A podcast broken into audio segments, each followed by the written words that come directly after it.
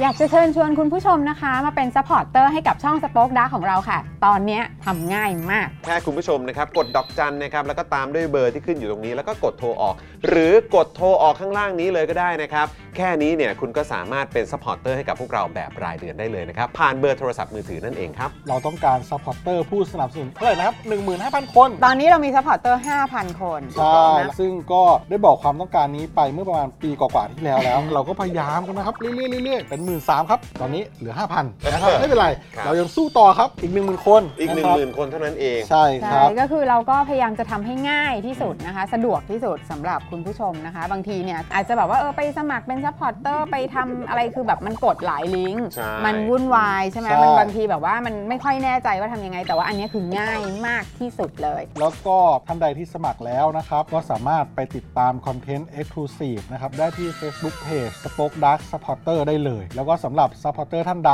ที่เป็นผู้สนับสนุนอยู่แล้วทาง YouTube หรือ Facebook นะครับก็สามารถทักแชทเข้าไป บอกว่าเป็น Supporter อยู่แล้วอยากเข้ากลุ่มลับ Exclusive สำหรับผู้สนับสนุนเท่านั้นนะครับรีบสมัครแล้วก็รีบทักแชทกันไปได้เลยนะครับ มากันเยอะๆนะคะอืมสมัครกันเลยครับผม อีก 1 0,000 คนจะถึงเป้าแล้ว มาสนับสนุนพวกเรากัน เย้ Daily Topics กับจอห์นวินยู สวัสดีครับคุณผู้ชมครับต้อนรับทุกท่านนะครับเข้าสู่ Daily Topics นะครับ Exclusive ของเราในวันนี้นะครับ หลายท่านก็รอคอยอยู่แล้วนะครับ วันนี้มาพบกับเขาเลยดีกว่านะครับ เจ้าของรายการของเราอาจารย์วินัยวงศ์สุรวัตรครับสวัสดีครับสวัสดีอาจารย์วินัยครับสวัสดีครับสวัสดีครับผมสวัสดีครับ นะฮะโอ้โหเป็นไงบ้างเจฮะอกลับมาอีกครั้ง เอ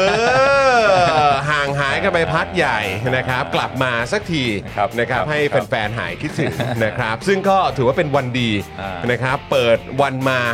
นะครับ พร้อมกับเรื่องราวดีๆ ในค่ำคืนที่ผ่านมาด้วยถูกต้องเอถูกต้อง อ นี่มันยังไงฮะเนี่ย60 เลยเหรอ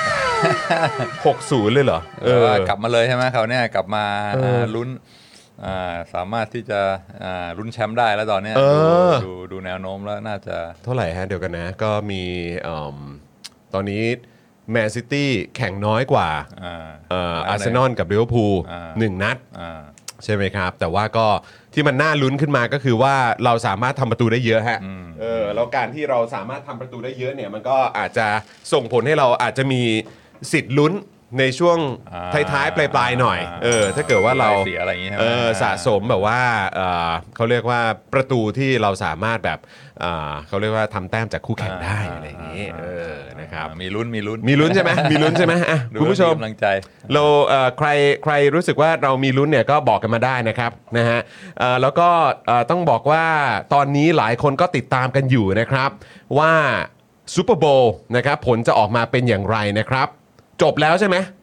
จบแล้วใช่ไหมคุณธนาโนมบอกว่าส่วนซูเปอร์โบว์จบโคตรดราม่านะครับ แปลว่าแปลว่าจบแล้วเหรอ แต่ว่าไหนขอเช็คหน่อยสิ Taylor Swift อกหักหรือว่า ยังไงอะอย่ามาพูดแบบอย่าอย่าหืมจะบอกทั้งทีก็บอกให้ครบสิครับ คุณธนาโนนเออ เมื่อกี้มัวแต่แบบเคลียร์รายการอยู่ ก็เลยไม่รู้ว่าแบบเอ้ย ผลออกมาเป็นอย่างไร เออนะฮะอยากรู้เหมือนกันนะครับ ลุ้นแชมป์เต็มอ๋อแหมอันนี้ก็อีกเรื่องหนึ่งนะครับนะฮะก็วันนี้ก็มีมีเรื่องให้ให้ได้คุยเยอะแหละ ผมค่อนข้างมั่นใจนะครับ ก็เดี๋ยวคอยติดตามกันนะครับว่าว่ามันจะเป็นอย่างไรบ้างไหนต้องรีวิว Usher ตอนฮา f ไทม์ด้วยใช่ไหม ฮะเออ มี Usher ด้วย เออ แต่ Usher ไม่ได้มาเดี่ยวนะครับ นะฮะลูดาคริสก็มา นะครับ Alicia Keys ก็มา นะครับ Chiefs ได้ touchdown ปิดท้ายครับ อ้าวเหรอเอาละฮะ โอ้โหคราวนี้ยิ่งเป็น Taylor Swift เข้าไปใหญ่ แปลว่า ก็คือแปลว่าเออฮะแชมป์ซูเปอร์โบว์กับนะเออนะครับอ่ากำลังงั้นก็น่าจะ happy นะอ่าอ่าอ่าเออสำหรับใครที่เป็นสาวกของ Taylor Swift ด้วยใช่ไหมฮะเอออ๋อ Chiefs นะครับ ก็ชนะไป 25 ต่อ 22 นะครับผมนะฮะ แต่เห็นเอ่อได้ข่าวว่า 49er จริง ๆ แล้วก็ทำผลงานได้ค่อนข้างดีนะ เออนะครับก็ถือว่าอะโอเค ก็เดี๋ยวติดตามแล้วกัน พอดีนี่เรากำลังเข้ารายการอยู่นะครับ ก็เลยอาจจะไม่ได้ติดตามรายละเอียดกันสักเท่าไหร่นะครับนะเดี๋ยวยังไงเดี๋ยวเย็นนี้อาจจะมาพูดคุยกันเอ่อ ให้เต็มที่อีกทีหนึ่งนะครับ สวัสดีคุณจักรพงศ์นะครับ คุณชัยนิเวศ คุณฮาร์เกนเจ คุณ JP คุณดับเบิลเบนส์นะครับ คุณชัยมงคลด้วย คุณอาทินะครับ คุณเมกุรุ สวัสดีทุกท่านเลยนะครับนะใครมาแล้วก็กดไลค์กดแชร์กันนะครับนะฮะแล้วก็สามารถมาร่วมสนับสนุนพวกเรานะครับด้วยการสมัครสสมัครสมาชิกกันได้เลยนะครับผ่านทาง YouTube Membership นั่นเองนะครับคุณผู้ชมนะฮะก็กดที่ลิงก์นะฮะที่ขึ้นอยู่ทางด้านล่างนี้ในช่องคอมเมนต์ของเรานะครับที่เขียนว่าร่วมสนับสนุนร่วมแสดงความคิดเห็นนะครับแล้วก็สนับสนุนรายการ กดที่ลิงก์นี้ได้เลยนะครับมันก็จะพาคุณผู้ชมนะครับเข้าสู่หน้าในการเลือกแพ็กเกจในการสนับสนุนพวกเรานะครับทาง YouTube นั่นเองนะครับอันนี้ก็จะทำให้คุณผู้ชมสามารถมาคอมเมนต์กันได้ พูดคุยกับผม พูดคุยกับอาจารย์วินัยนะครับในรายการอื่นๆ ก็คุยกับอ่าคุณปาล์มได้ คุยกับพี่ซี่ได้ คุยกับเกสของเราได้ด้วยเหมือนกันอ่าอ่านะครับแล้วก็นอกจากนี้เนี่ยนะครับอ่าคุณผู้ชมก็ยังสามารถมาเป็นสมาชิก กับพวกเราอีกหนึ่งช่องทางได้ด้านล่างนี้เลยครับ ที่ขึ้นอยู่ตรงจอตอนนี้เลยนะครับ กดดอกจัน 489912411 แล้วก็โทรออกนะครับคุณผู้ชมครับนะฮะอันนี้ก็สามารถเอ่อ เขาเรียกว่าผูกไว้กับบินโทรศัพท์มือถือรายเดือนได้เลยนะครับคุณผู้ชมครับผมนะฮะสะดวกรวดเร็วนะครับสะดวกรวดเร็วครับกดไม่กี่ทีปั๊บปั๊บเสร็จเรียบร้อยอ่าใช่แล้วใช่แล้วรับรองนะไม่ครับไม่ไม่ยุ่งยากเออ ถูกต้องสะดวกมากๆเลยนะครับนะยังไงก็มาเป็นผู้สนับสนุนพวกเรากันนะครับเหมือนการสมัครสมาชิกนิตยสารเอ่อ สมัครสมาชิกหนังสือพิมพ์อ่ารายเดือนรายสัปดาห์อ่ารายปีอะไรแบบนี้อ่าหอว่านะครับสมัคร Netflix อะไรเงี้ยมาเออใช่ใช่ตอนนี้มีใช่มีเป็นประจำมีคอนเทนต์ให้ติดตาม แต่ตอนนี้คือต้องบอกว่าไม่ใช่แค่ 5 วันแล้วนะอาจารย์วินัยคือตอนนี้เรามากัน 7 วันต่อสัปดาห์แล้วนะครับนะฮะเพราะฉะนั้นเอ่อคุณผู้ชมก็สามารถสนับสนุนพวกเราได้ด้วยเหมือนกันนะครับนะฮะอะโอเคนะครับคุณผู้ชมครับ เดี๋ยววันนี้เราก็จะมาร่วมพูดคุยกันนะครับนะฮะกับอาจารย์วินัยนะครับ เกี่ยวกับเรื่องของฟุตบอล นะยังเป็นเรื่องราวของฟุตบอลอยู่นะนะครับแต่ว่าเราจะมาคุยกันในเรื่องที่เขากำลังมีการเสนอกัน อ่า แล้วก็เหมือนว่าจะเริ่มทำแล้วไหม อ่าทดลองในลีกต่ำๆแล้ว ใช่ เหมือนว่าจะมีการ test กันอยู่นะครับในอ่าลีก part ล่างของหลายลีกล่างอ่านนะครับเข้าใจว่าสตาร์ทกันที่บราซิลมั้งอ่านะฮะเพราะฉะนั้นก็เดี๋ยวเรามาดูกันนะครับว่าอ่าเรื่องราวนะครับที่อ่ามันกำลังจะเกิดขึ้นเนี่ยมันจะไปได้ ต่อได้ไกลขนาดไหนนะครับแล้วก็จะส่งผลอย่างไรบ้างนะฮะกับสิ่งที่พวกเราเนี่ยกำลังทำกันอยู่นะครับนะฮะก็แรงจูงใจก็คือว่าอ่าเห็นที่พูดเรื่องเกม t ท o รีทฤษฎีเกมใช่ไหมตอนที่ซูเปอร์ดีลอะไรนะ่ะรู้สึกว่าเออมีคนสนใจพูดคุยเยอะก็เลยว่าเออแปลกใจเว้ยเพราะว่าธรรมดาทฤษฎีเกมเนี่ยเวลา เปิดสอนเนี่ยไม่ค่อยมีใครอยากเรียนเท่าไหร่สงสัยเพราะว่าอาจจะมีภาพลักษณ์ว่าเฮ้ยพอพูดถึงทฤษฎีเกมแล้วมันต้องแบบใช้คำนวณใช้ตัวเลขครับมีเรื่องปวดหัวเยอะอะไรเงี้ยครับก็เลยอ่าไม่ค่อยมีใครอยากเรียน แต่พอมาคุยเลยใช่ไหมอ่ามีตัวอย่างมาแล้วก็มาวิเคราะห์กันอะไรเงี้ย อืมโดยใช้ concept ไม่ต้องมานั่ง กังวลเรื่องคำนวณตัวเลขอะไรมากเนี่ยมันก็สนุกดีเหมือนกันอ่าเพราะฉะนั้นก็อ่าไหนลองเอามาเอามาประยุกต์ใช้กับวงการกีฬาดูบ้างที่ว่าจะเป็นยังไงอ่านะครับน่าสนใจมากเพราะวันนี้เนี่ยอาจารย์วินัยจะชวนผมนะครับแล้วก็คุณผู้ชมนะครับ มาวิเคราะห์ทฤษฎีเกมของการเพิ่มใบน้ำเงินในเกมฟุตบอล นะครับว่าฟุตบอลคือแบบอารมณ์ soccer นะฮะ ไม่ใช่ไม่ใช่อเมริกันฟุตบอลที่เพิ่งจบไป เมื่อไม่กี่นาทีที่ผ่านมานะครับ ฟุตบอล soccer นะฮะ ว่าจะมีผลในเกมฟุตบอลและธุรกิจฟุตบอลในอนาคตอย่างไรบ้างนะครับอันนี้น่าสนใจนะครับเวลาตอนนั้นเอ่อมันก็มีการถกเถียงกันเยอะ ตั้งแต่ตอนที่มีเรื่องของเออวาเข้ามา ใช่ไหมครับ เรื่องของตัวอ่าการเข้าไปวิดีโอดูอ่าวิดีโอ assist ย้อนหลังอ่าดูซิว่าเออแบบเอ๊ะมันมีมันมีการทำฟาวล์จริงหรือเปล่า อะไรแบบนี้มีการล้ำหน้าจริงไหมเอ่อมีการทำฟาวล์ก่อนที่จะทำประตูหรือเปล่าอะไรแบบนี้นะครับมันก็มันก็เลยมีการถกเถียงกันเยอะพอสมควรแต่ตอนนี้เหมือนกลายเป็นเรื่องปกติไปแล้วนะ ก็ในคอมเมนต์ก็ยังเห็นคนบอกว่าโหไอ้ VAR นี่ทำให้อะไรมันเอ่อช้าลงแย่ลงมากคนที่ยังต่อต้านก็ยังมีอยู่เอออแต่ว่าใช่อย่างที่จอห์นพูดรู้สึกว่ามีเอ่อเอ่อมีเรื่องใหม่ ๆ เข้ามาเยอะเพราะว่าฟุตบอลตั้งนานแล้วไม่มีอะไรเปลี่ยนแปลงเลยกดอยู่ยังไงก็อยู่งั้น ใช่ มาพักหลังๆเนี่ยก็เริ่มมีอย่างที่จอห์นบอกแล้วก็การเอ่อต่อเวลาเพิ่มอัตโนมัติใช่ไหมที่ว่าจะต่อเพิ่ม 5 นาที 7 นาทีอะไรอย่างเงี้ยอ่าใช่ก็ใช่ก็ใช่ถือเป็น มีเอ่อพัฒนาการใหม่ ๆ ขึ้นมาครับซึ่งก็ก็เปลี่ยนเกมไม่พอสมควรนะเอ่อฟุตบอลสมัยใหม่ก็เปลี่ยนไปเยอะอืมเพราะฉะนั้นก็น่าสนใจว่าอ่าถ้าเพิ่มกฎอะไรเนี่ยเขาเรียกอะไรซินบินขึ้นมาเนี่ยอ่ามันอ่าจะมันจะ มาคาดเดากันว่ามันจะเปลี่ยนเกมไปยังไงบ้างอ่ามันก็น่าสนใจเออสนใจจริงๆนะครับ คือมันก็คงไม่ใช่แค่เฉพาะกีฬาฟุตบอลเท่านั้น แต่ว่าเอ่ออะโอเค อย่างอเมริกันฟุตบอลเราก็เห็นกันอยู่ โอ้โห อุปกรณ์อุปกรณ์อะไรเยอะมาก มีวิทยุวิทยุอยู่ในหูของนักเอ่อผู้เล่นเอ่อ สื่อสารกับตัวเอ่อคนวางแท็กติกอะไรในในห้องเอ่อห้องห้องวางแผนอ่าข้างบนเอ่อสนามอะไรแบบนี้ก็มีด้วยเหมือนกัน หรือแบบบางทีตัวกรรมการเนี่ยก็เอ่อสามารถประกาศเรื่องของผลการตัดสินผ่านไมค์อ่าอ่ากระจายให้รู้กันทั่วอ่าทั้งทั้งสนามได้ด้วยเหมือนกันอ่าอ่าใช่ไหมมีแบบรายละเอียดเยอะใช่ไหมครับมีกฎกติกายิบยิบยิบยิบย่อยอะไรเยอะแต่ว่า ก็ก็ลองดูซูเปอร์เอ่อดูซูเปอร์โบว์สิ มันก็ยังคงเป็นเกมกีฬาที่ได้รับความนิยมแล้วก็ทำเงินได้ได้สูงสุด เช่นเคยเอ่อหรือว่าได้ได้ได้สูงมากๆ เช่นเคยแล้วกันนะครับคราวนี้เนี่ยวันก่อนผมก็ดูสารคดีที่เกี่ยวกับอ่าทีมโอลิมปิก ทีมบาสเกตบอลโอลิมปิกของสหรัฐอเมริกา อ่า Redeem Team ใช่ไหม อ่าเออเออก่อนเห็นคุยกับปาล์มอยู่เนี่ยใช่ใช่ใช่แล้วพอดีผมก็เพิ่งเข้าใจแล้วก็เพิ่งรู้ว่าเอ้าสรุปว่ากฎกติกา ใน NBA อ่ากับไม่เหมือนกันกฎกติกาอ่าในการแข่งขันบาสเกตบอล อันนี้ใช้คำว่าสมัครเล่นได้ไหมผมไม่แน่ใจ แต่คือแบบโอลิมปิกอะโอเคอ่าก็โอลิมปิกกันแหละ อ่าเออเนี่ยมันไม่เหมือนกัน อ่าอ่า เออ มันก็เลยแบบโอ้โหตัวนักกีฬาบาสเกตบอลที่มาจาก NBA ก็ต้องมีการปรับตัวเยอะอ่าพอสมควรเลยอ่าในการที่จะใช่ใช่ เล่นในโอลิมปิก ใช่ใช่อะไรแบบนี้ใช่ก็เลยแบบใช่เออว่ะเพราะฉะนั้นคือแต่ NBA ก็ถือว่ายังเป็นเอ่อเขาเรียกว่า เป็นลีกบาสเกตบอลที่ได้รับความนิยมอ่าอันดับหนึ่งอ่าเช่นเคย แล้วก็มีการปรับเปลี่ยนอยู่ตลอดเวลาคุณปาล์มเนี่ยมักจะเล่าให้ผมฟังเสมอว่าเออบางทีอย่างตอนช่วงโควิด ก็ต้องมีการแบบเอ๊ะจะทำยังไงนะ ให้เอ่อการแข่งขันเนี่ยมันไปต่อได้ แล้วคนก็ยังติดตามแล้วก็ยังสนุก แม้ว่าอาจจะแบบไม่มีคนดูอยู่ในสนามหรืออะไรประมาณเนี้ยอ่าเออมันก็มีแบบมีอะไรหลาย ๆ อย่างที่เขาปรับกันออกมา แล้วก็มันก็ค่อนข้างออกผลผลออกมาค่อนข้างโอเคเลยนะอืมเออคราวนี้เนี่ยฟุตบอลที่เราคุ้นเคยกันมาตั้งนานเนี่ยอืมอืม แบบพอมีใบน้ำเงินขึ้นมาเนี่ยเอ๊ะมันจะเป็นยังไงเนาะอืมครับอืมน่า เราจะเริ่มตรงไหนน่าวิเคราะห์ดี เราจะเริ่มตรงไหนดีครับอาจารย์วินัยครับ กับทฤษฎีเกมนี้กับใบน้ำเงินและเกมฟุตบอลในยุคสมัยใหม่ครับ เดี๋ยวเดี๋ยวเริ่มจากให้จอห์นอธิบายคนที่อาจจะยังไม่อ่าอ๋ออาจจะไม่เข้าใจไม่ชัดเจนเท่าไหร่ว่าในเรื่องกฎกติกาใบน้ำเงินนี่คืออะไรเออใช่ไหมครับก็อันดับแรกก่อนดีกว่าก็คือในในเกมฟุตบอลเนะครับเอ่อผมเอ่อเชื่อว่าหลาย ๆ ท่านก็อาจจะติดตามกีฬาฟุตบอลอยู่แล้ว แต่ว่าอาจจะมีบางท่านที่อาจจะแบบไม่ไม่ได้ทราบถึงแบบกฎกติการายละเอียดอะไรพวกนี้ของฟุตบอลเอาแบบคร่าว ๆ แล้วกันเออถ้าอย่างเกมฟุตบอลเนี่ยมันก็มีการทำฟาวล์อยู่แล้วล่ะครับนะบางทีก็อาจจะแบบเข้าสกัดกันรุนแรงใช่ไหมฮะหรือว่าอาจจะไปเบียดแย่งบงแย่งบอลอะไรกันรุนแรงอะไรแบบเนี้ยนะครับมันก็จะเกิดการฟาวล์ได้ แต่ถ้าเกิดว่ามันมีการเอ่อเล่นที่แบบอาจจะมีความดุดันรุนแรงขึ้นมาเนี่ยบางทีเขาก็จะเตือนด้วยการให้ใบเหลือง ซึ่งใบเหลืองเนี่ยมันก็จะให้ได้2ใบนะต่อหนึ่งเอ่อผู้เล่น1คน ถ้าเกิดว่าผู้เล่นได้ใบเหลืองใบแรกไปเนี่ยก็ถือว่าเป็นการเตือนแล้วนะ บอกว่าถ้าคุณได้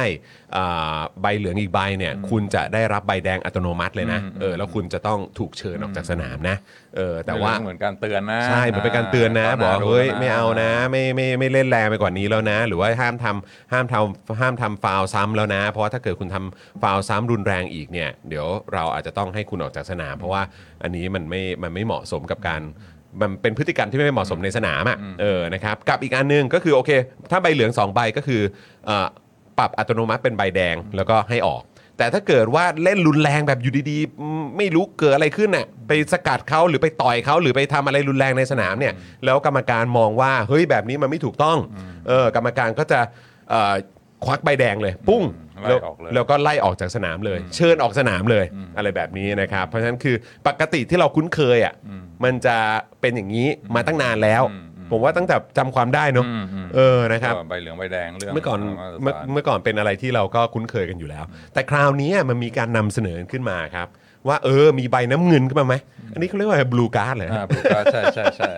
blue card น้ำมันนะเออ blue card นะฮะ ซึ่งเออ blue card เนี่ยมันก็จะเป็น มันทำให้ผมนึกเหมือนในกีฬาบาสเกตบอลเหมือนกันนะ ที่มีการเหมือนแบบให้ออกไปพักข้างสนามก่อนนะเออถ้าเกิดว่ามีการทำฟาวล์เกินกี่ครั้งเกินกี่ครั้งอะไรอย่างเงี้ยเออก็จะมีการให้ออกไปพักข้างสนามก่อนอะไรแบบเนี้ยซึ่ง blue card ก็คล้ายๆกันเนาะ แต่ว่าในบาสเกตบอลนี่ไม่ได้เล่นจำนวนคนน้อยกว่าใช่ไหมก็แค่เปลี่ยนตัวใช่ไหมเออเข้าเข้าใจว่าเปลี่ยนตัวนะครับอ่าเปลี่ยนตัวเออใช่ใช่ก็คือต้องออกไปก่อนอะไรอใช่ย่างเงี้ยใช่แต่ว่าเออในในฟุตบอลเนี่ยคือว่าเล่น 10 คนเลย ใช่ก็คือว่าในเอ่อในเกมกีฬาฟุตบอลที่ตอนนี้มีการนำเสนอขึ้นมาเนี่ยว่าเออเดี๋ยวมีใบน้ำเงินเพิ่มขึ้นมาด้วยละกัน เล่นแรงเล่นนั่นนู่นนี่มากใช่ไหมอ่าโอเค เป็นการเตือนก็คือให้ออกไปพักข้างสนามก่อน 10 นาทีนาที ใช่ไหมฮะ10นาที แต่ว่าในสนามเนี่ยไม่มีนักเอ่อผู้เล่นในทีมเดียวกันลงมาเสริมให้นะ หรือสลับสับเปลี่ยนกันนะไม่ใช่นะ คือ 11 คนเหมือนกัน แต่ว่าถ้าคุณโดนใบฟ้าเนี่ยเอ่อใบน้ำเงินเนี่ยคุณก็ต้องออกไป แล้วทีมของคุณก็จะเหลือแค่ 10 คน ใช่ใช่เพราะฉะนั้นทีมของคุณก็จะเสียเปรียบ เสียเปรียบเพราะฉะนั้นเนี่ยโอเค คุณก็ต้องคิดดีๆนะ ถ้าเกิดว่าจะเล่นเอ่อรุนแรงหรือว่าเอ่อไม่เคารพกติกาอย่างเงี้ยคุณอาจจะโดนไปพักข้างสนามได้ แล้วก็ 10 นาทีนั้นเนี่ยทีมของคุณก็จะเหลือแค่ 10 คน แล้วมันก็จะหนักมากนะ เพราะว่าในสนามเนี่ยเขาก็จะมีตัวผู้เล่นมากกว่าอะไรแบบนี้ ซึ่งตอนนี้มีการนำเสนอขึ้นมาเสียงวิพากษ์วิจารณ์มาเช่นเคยครับคุณผู้ชมนะครับแต่ว่าตอนนี้ก็เริ่มมีการทดลองแล้วนะ ในลีกเอ่อในลีกแบบเอ่อล่างๆ เข้าใจว่าสตาร์ทกันที่บราซิลก่อนนะครับ ก็เดี๋ยวต้องมาดูกันว่าผลมันจะออกมาเป็นอย่างไร นะครับ ก็ครับน่าติดตามครับดีครับครับยอดมากยอดมาก เดี๋ยวขอขอเสริมนิดนึงก็อย่างที่จอห์นว่าก็ค่อนข้างครบถ้วน แล้วมันก็มีบางอย่างที่เอ่อเป็นวิวัฒนาการต่อมาคือแรก ๆ เนี่ยใบเหลืองมันก็คือการการเล่นแรงใช่ไหมแต่ว่าหลังๆมันก็จะมีเรื่องที่แบบว่าการไม่ไม่ไม่มีน้ำใจนักกีฬาอะไรครัเงี้บยอย่างเช่คนรับว่าเล่นถ่วงเวลา อืมอืมอ่ามันก็ก็โดนใบเหลืองได้ใช่ใช่ใช่อันนี้พิ่งาทีลังเหมือนคล้ายๆ เป็นการถ่วงเวลาเนอะอ่าเออเดินช้าๆเอาบอลไม่มาวางช้าอ่าๆไม่เตะสักทีอ่าไม่ทุ่มสักทีอะไรแบบนี้คือการแบบว่าไม่มีน้ำใจนักกีฬาใช่ก็หรือบางทีก็โดนเหลืองได้อาจจะเตะบอลออกนอกสนามอ่าไปไกลๆแบบรอจนกว่าลูกบอลจะกลับมาก็เสียเวลาอีกใช่อืใช่มก็ครับใบเหลืองเป็นครับเรียกว่าธรรมเนียมที่เอ่อต่อไปนี้ก็เข้าใจนะหรือว่าถ้าเอ่อ ฉลองเวอร์เกินไปอะไรเงี้ยอ๋อยิงเออเข้าแล้วใช่ถอดเสื้อเงี้ยก็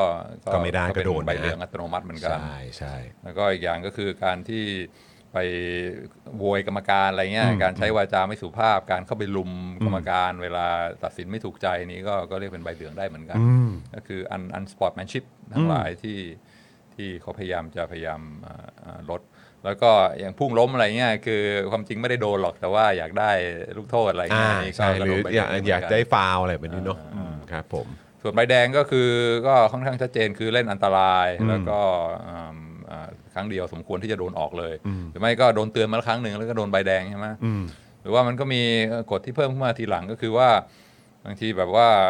อ่าเป็นอ่ากองหลังคนสุดท้ายแล้ว แล้วก็กองหน้าเขากำลังจะเข้าไปยิงประตูได้ แล้วถ้าเป็น last อ่า คนสุดท้ายแล้วก็ไปทำฟาวล์อันนั้นนะก็เป็นใบแดงอัตโนมัติเหมือนกันอืมอ่าเขาเรียกอะไรนะอ่า professional foul ใช่ไหมใช่คือ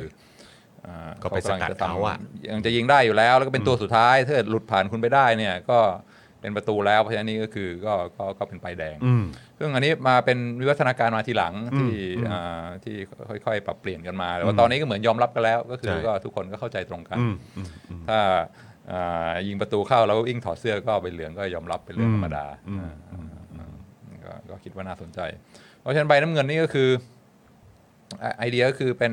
อยู่ระหว่างกลางของอ่าอ่าใบเหลืองกับกับอ่าใบแดงอืมก็คือถ้าใบเหลืองเนี่ยก็คือแค่เตือนเฉยๆอืมแต่ว่าอ่าใบแดงนี่คือออกเลยอ่าใบน้ำเงินนี่คือเหมือนการเตือนนะ แต่ว่าทำให้โทษหนักยิ่งขึ้น คือทีมคุณเนี่ยจะต้องเล่นด้วยจำนวนผู้เล่นน้อยกว่าเป็นเวลา 10 นาทีอืมแล้วก็ที่คล้ายใบเหลืองก็คือว่าถ้าสมมติว่าโดนน้ำเงินไปแล้ว แล้วก็โดนเหลืองอีกทีก็คือก็คือออกเหมือนกันเป็นใบแดงอืมนะอืมก็คือเป็นโทษอ่าระหว่างกลางอะครับอ่าครับอ่าอืมทำให้ อันนี้เรียกว่าเหมือนแบบมีความละเอียดมากยิ่งขึ้นไหมอ่าคือสามารถลงโทษได้ได้ได้มี มีความละเอียดมากยิ่งขึ้นอ่าครับผมอันนี้มันหนักกว่าใบเหลืองนะ แต่ว่าคงไม่ถึงขั้นใบแดงอืมเพราะฉะนั้นถ้าหรือว่าเอ่อเอ่อเกือบจะใบแดงแล้วแต่ไม่ใช่เอาแค่ไปพักอ่าสงบสติอารมณ์ก่อนแล้วกันอืมอ่าก็ถือว่าเป็นการเพิ่มความละเอียดอ่อนอ่าช่ในการตัดสินของให้ของกรรมการให้เข้าไปด้วย ให้มีแคตตากรีที่มันอืมที่มันอ่าเหมาะสมยิ่งขึ้นอืมอืมอืมอย่างที่จอห์นบอกในหลายกีฬาหลายอย่างก็ก็มีใช้อยู่แล้วอ่าที่ใช้ sin bin คล้ายๆกันเลยนี่ก็อย่างเช่นอ่า รักบี้หรือว่าอืมหรือว่าฮอกกี้น้ำแข็งเนี่ยอ่าก็เออก็รียกว่าใช่ผมลืมไปเลยเนาะอ่ามีเออมี sin bin ฮอกกี้นี่ใช่เลยอ่าใช่เออเออเออคือนั่งอยู่ในคอกเลยเห็นเลยครับเนี่ยเนี่ยเนี่ยนะกำลังโดนลงโทษอยู่เหมือนแบบเหมือนแบบเป็นแบบเออเป็น box of shame เออตู้นี้เข้าไปนั่งเลยสงบสติอารมณ์ในนั้นเออใช่ใช่ซึ่งซึ่งกีฬาพวกเนี้ยพอคิดถึงรักบี้กับอ่าฮอกกี้น้ำแข็งก็คือกีฬาที่มีความสุ่มเสี่ยงที่มันจะแบบว่าปะทะเล่นกันแรงกันใช่ไหมใช่แล้วก็ถ้าอารมณ์มันแบบว่าอ่า ควบคุมไม่ได้เนี่ยมันอาจจะเกิดความวุ่นวายได้ใช่เพราะฉะนั้นก็อันนี้ก็คือโอเค ไปนั่งสงบสติอารมณ์นะอืมอ่าอืมก็อืมก็เข้าใจอืมแต่ว่าฟุตบอลมันก็ไม่ได้อาจจะถึงขั้นที่จะรุนแรงขนาดนั้นใช่ไหมอืมแต่ว่าเขาคิดว่าก็อาจจะเป็นอาจจะเป็นเครื่องมือได้ที่ทำให้มันอ่าอ่าลงโทษได้รายละเอียดอ่าดียิ่งขึ้น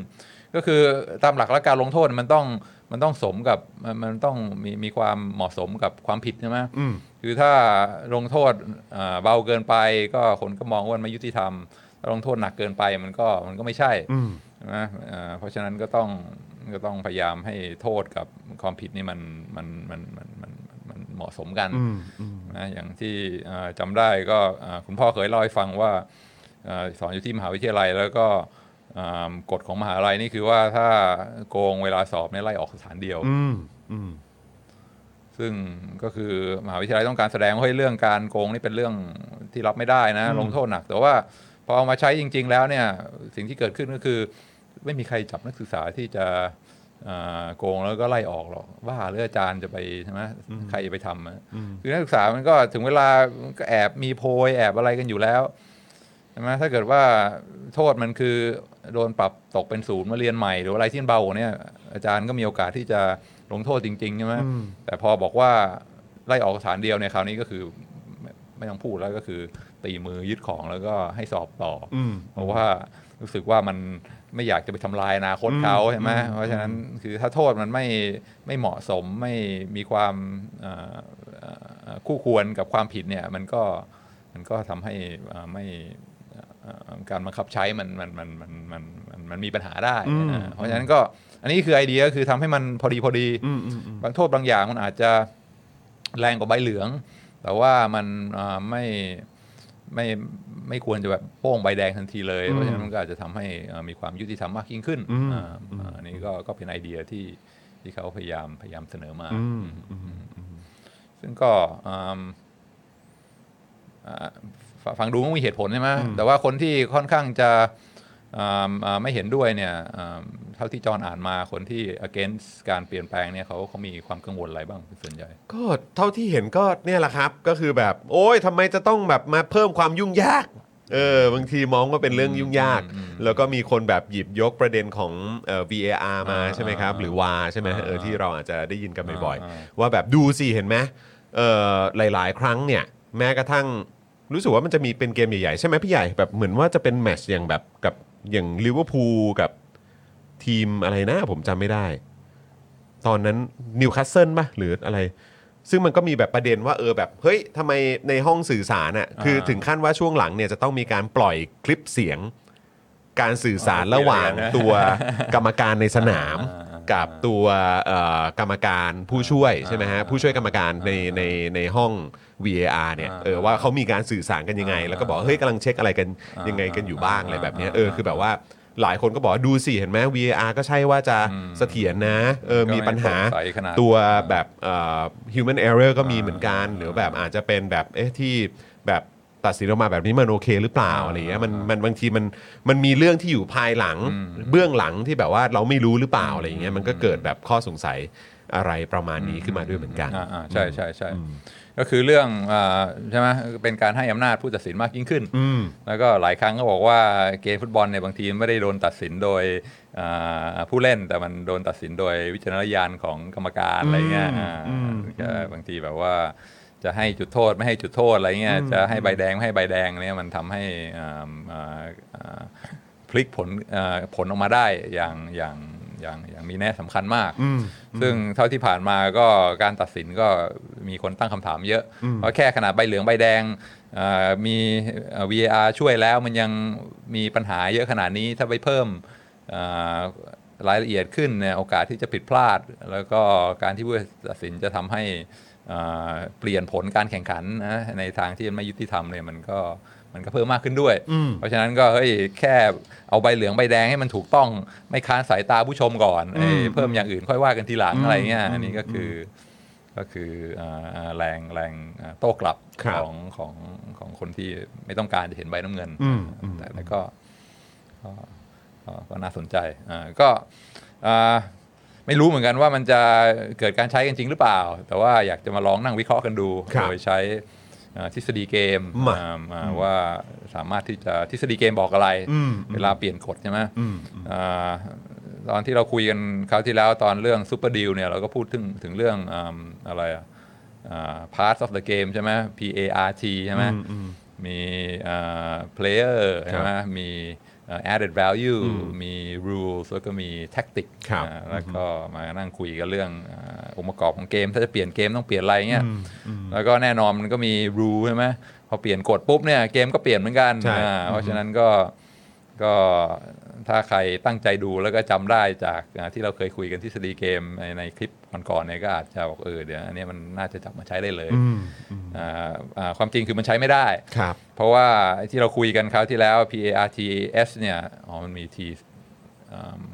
part tactic แล้วก็ S คือ scope อืมด้วยนะอ่า ไอ้ทฤษฎีเกมเนี่ยเขาเรียกว่าอ่าอ่าอ่า cooperative game theory คือเกม theory ที่ใช้เวลา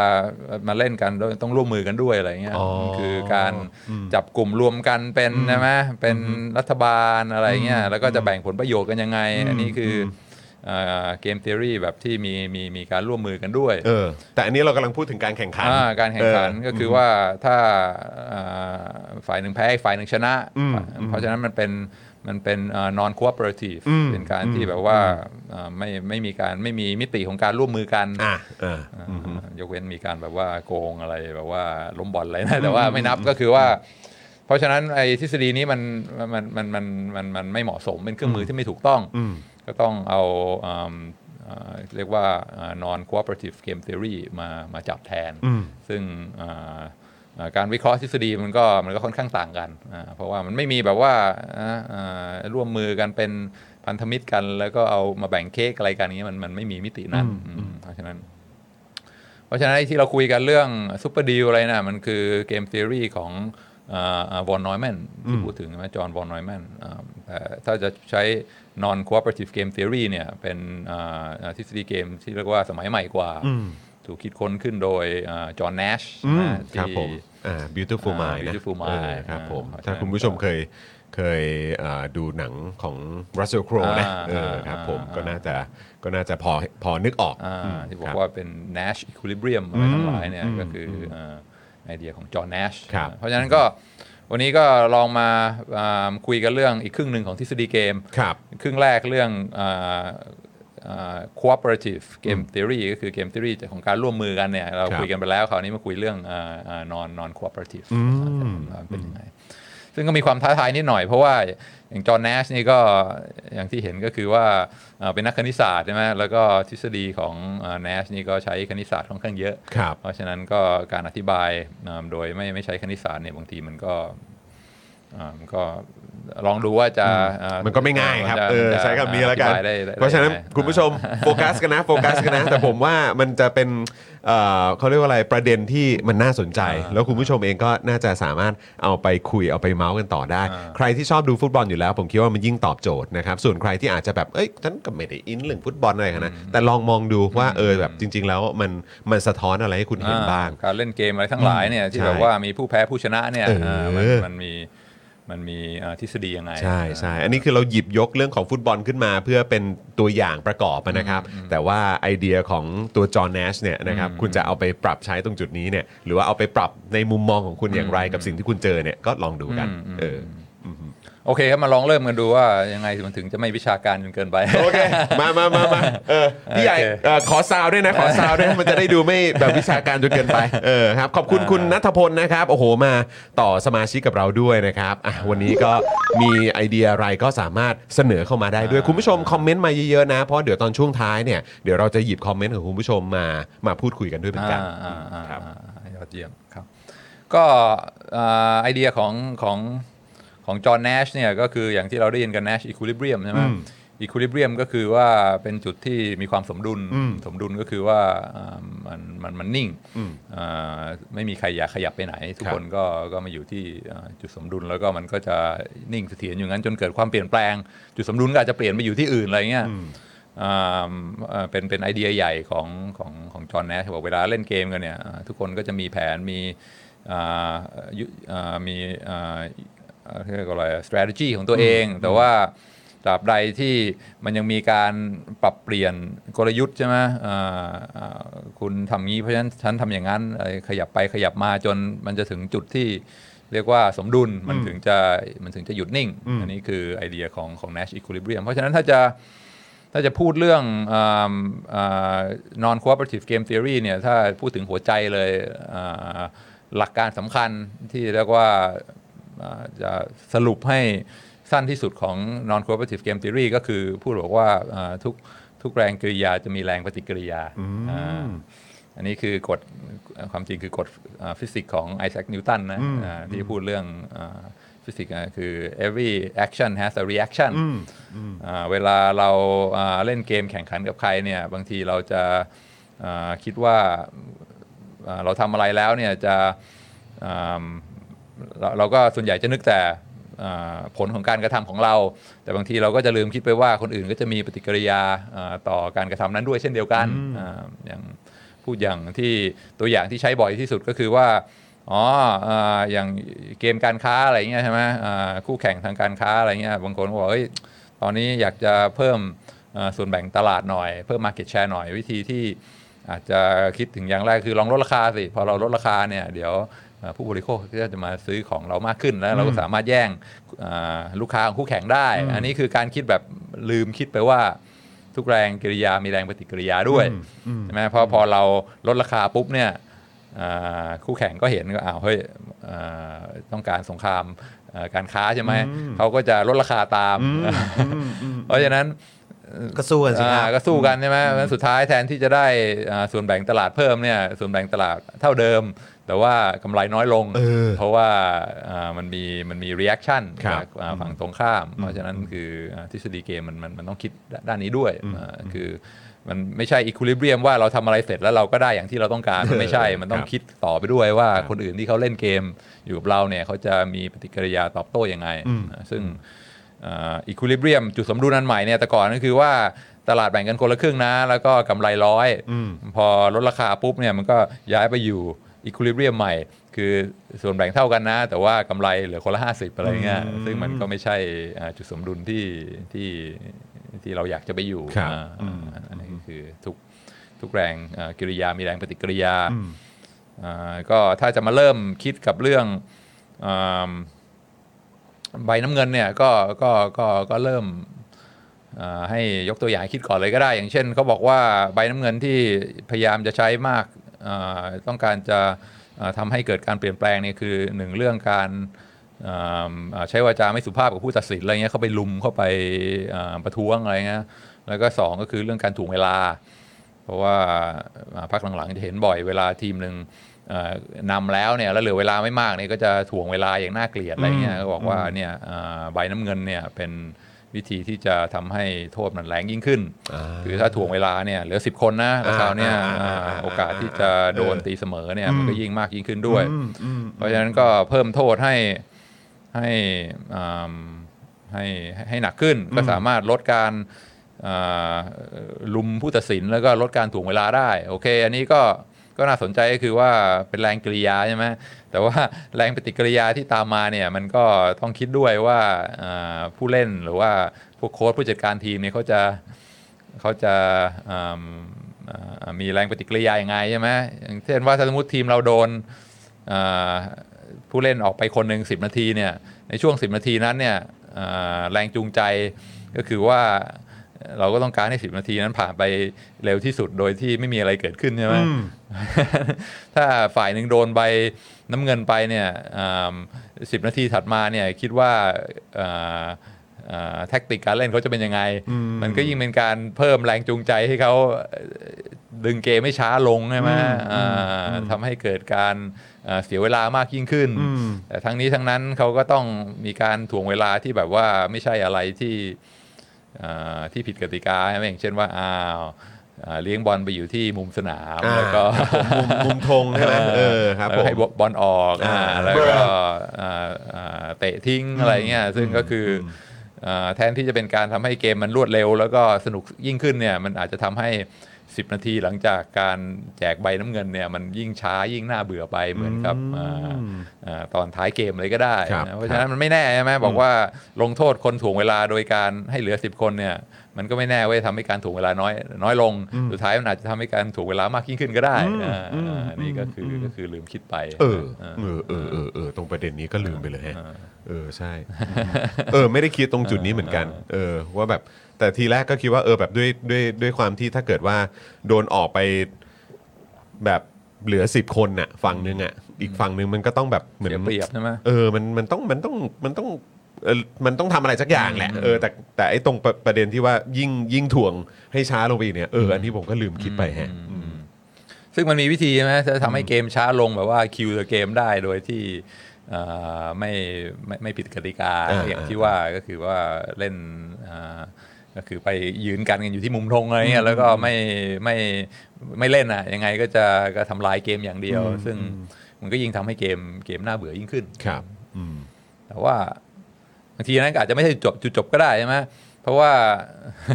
ก็คือต้องต้องคิดปฏิกิริยาแรงกิริยาปฏิกิริยาไปเรื่อยๆ ก็คืออ้าวถ้าฝ่ายหนึ่งโดนใบน้ำเงินออก แล้วก็เริ่มถ่วงเวลาฝ่ายที่มี numerical advantage คือมี 11 คนมีคนมากกว่าเนี่ยก็ต้องเออ คาดการณ์ไว้แล้วอ๋อแท็กติกของอีกฝ่ายหนึ่งในช่วง 10 นาทีข้างหน้าเนี่ยก็คือว่าจะพยายามดึงเกมให้ช้าแล้วก็เอ่อถ่วงเวลาให้มากที่สุด เพราะฉะนั้นฝ่ายที่กำลังมีเอ่อผู้เล่นมากกว่าเนี่ยก็จะมีปฏิกิริยาเหมือนกันใช่ไหมมันก็จะต้องเริ่มมีคนที่คิดค้นขึ้นว่าเฮ้ยถ้าเวลาเล่นกับทีมที่เหลือ 10 คนอยู่ 10 นาทีเนี่ยต้องต้องทำยังไงซึ่งมันก็มีวิธีที่จะ ทำให้อ่าแท็กติกการถ่วงเวลาเนี่ยมันมันไม่ค่อยได้ผลเท่าไหร่ใช่ไหมอย่างเช่นขึ้นไปเพรส อ่าอย่างอ่าหนักๆ แล้วก็อ๋อรู้ใช่ไหมถึงเวลาจะส่งไปที่ที่มุมสนามใช่ไหมก็เอาคนไปยืนดักอยู่ที่มุมสนามเลยมันมันก็มีปฏิกิริยาที่จะแก้เออแก้กลับได้เหมือนกันเออเออจะส่งคืนผู้รักษาประตูใช่ไหมอ่าไปยืนดักหน้าผู้รักษาประตูอะไรเงี้ยเออเออซึ่งเออมันก็เป็นแรงปฏิกิริยากับไม่ที่เหมือนกัน ซึ่งจุดสมดุลอีค i ลิเบียมใหม่มันจะมีอยู่ตรงไหนเนี่ยมันก็มันก็ต้องอาจจะต้องลองคิดกันดูให้ละเอียดอ่าสุดท้ายอาจจะมีการถ่วงเวลามากขึ้นหรือว่าอ่า การพยายามถ่วงเวลาอย่างถูกกติกามันอาจจะโดนแคนเซิลโดยอ่าอ่าแท็กติกใหม่ ๆ ของของฝ่ายที่มีผู้เล่นมากกว่าก็ก็ได้เหมือนกันอ่าซึ่งอะซึ่งมันมันมันซับซ้อนกว่าแค่ว่าโอเควางกฎแล้วเกมจะเปลี่ยนใช่ไหมมันจะมีการอ่าอ่าอ่า adapt มี reaction ของของทุกฝ่ายขึ้นมา แล้วก็อ่าต้องคิดให้ดีว่ามันจะไปจบตรง equilibrium อันไหนอ่า ไม่ง่ายนะอ่าไม่ง่ายเลยนะครับนั่นคือมันมันซับซ้อนกว่าแค่เปลี่ยนกฎจริงใช่ไหมจริงอ่าจริงอ่าคือทีแรกผมมีความรู้สึกว่า เออ จริง ๆ มองอีกมุมนึงมันก็อาจจะดีนะ ตรงที่ว่าเรื่องของกฎกติกาที่มันมีความละเอียดมากยิ่งขึ้นน่ะมันอาจจะนำพาสู่ความ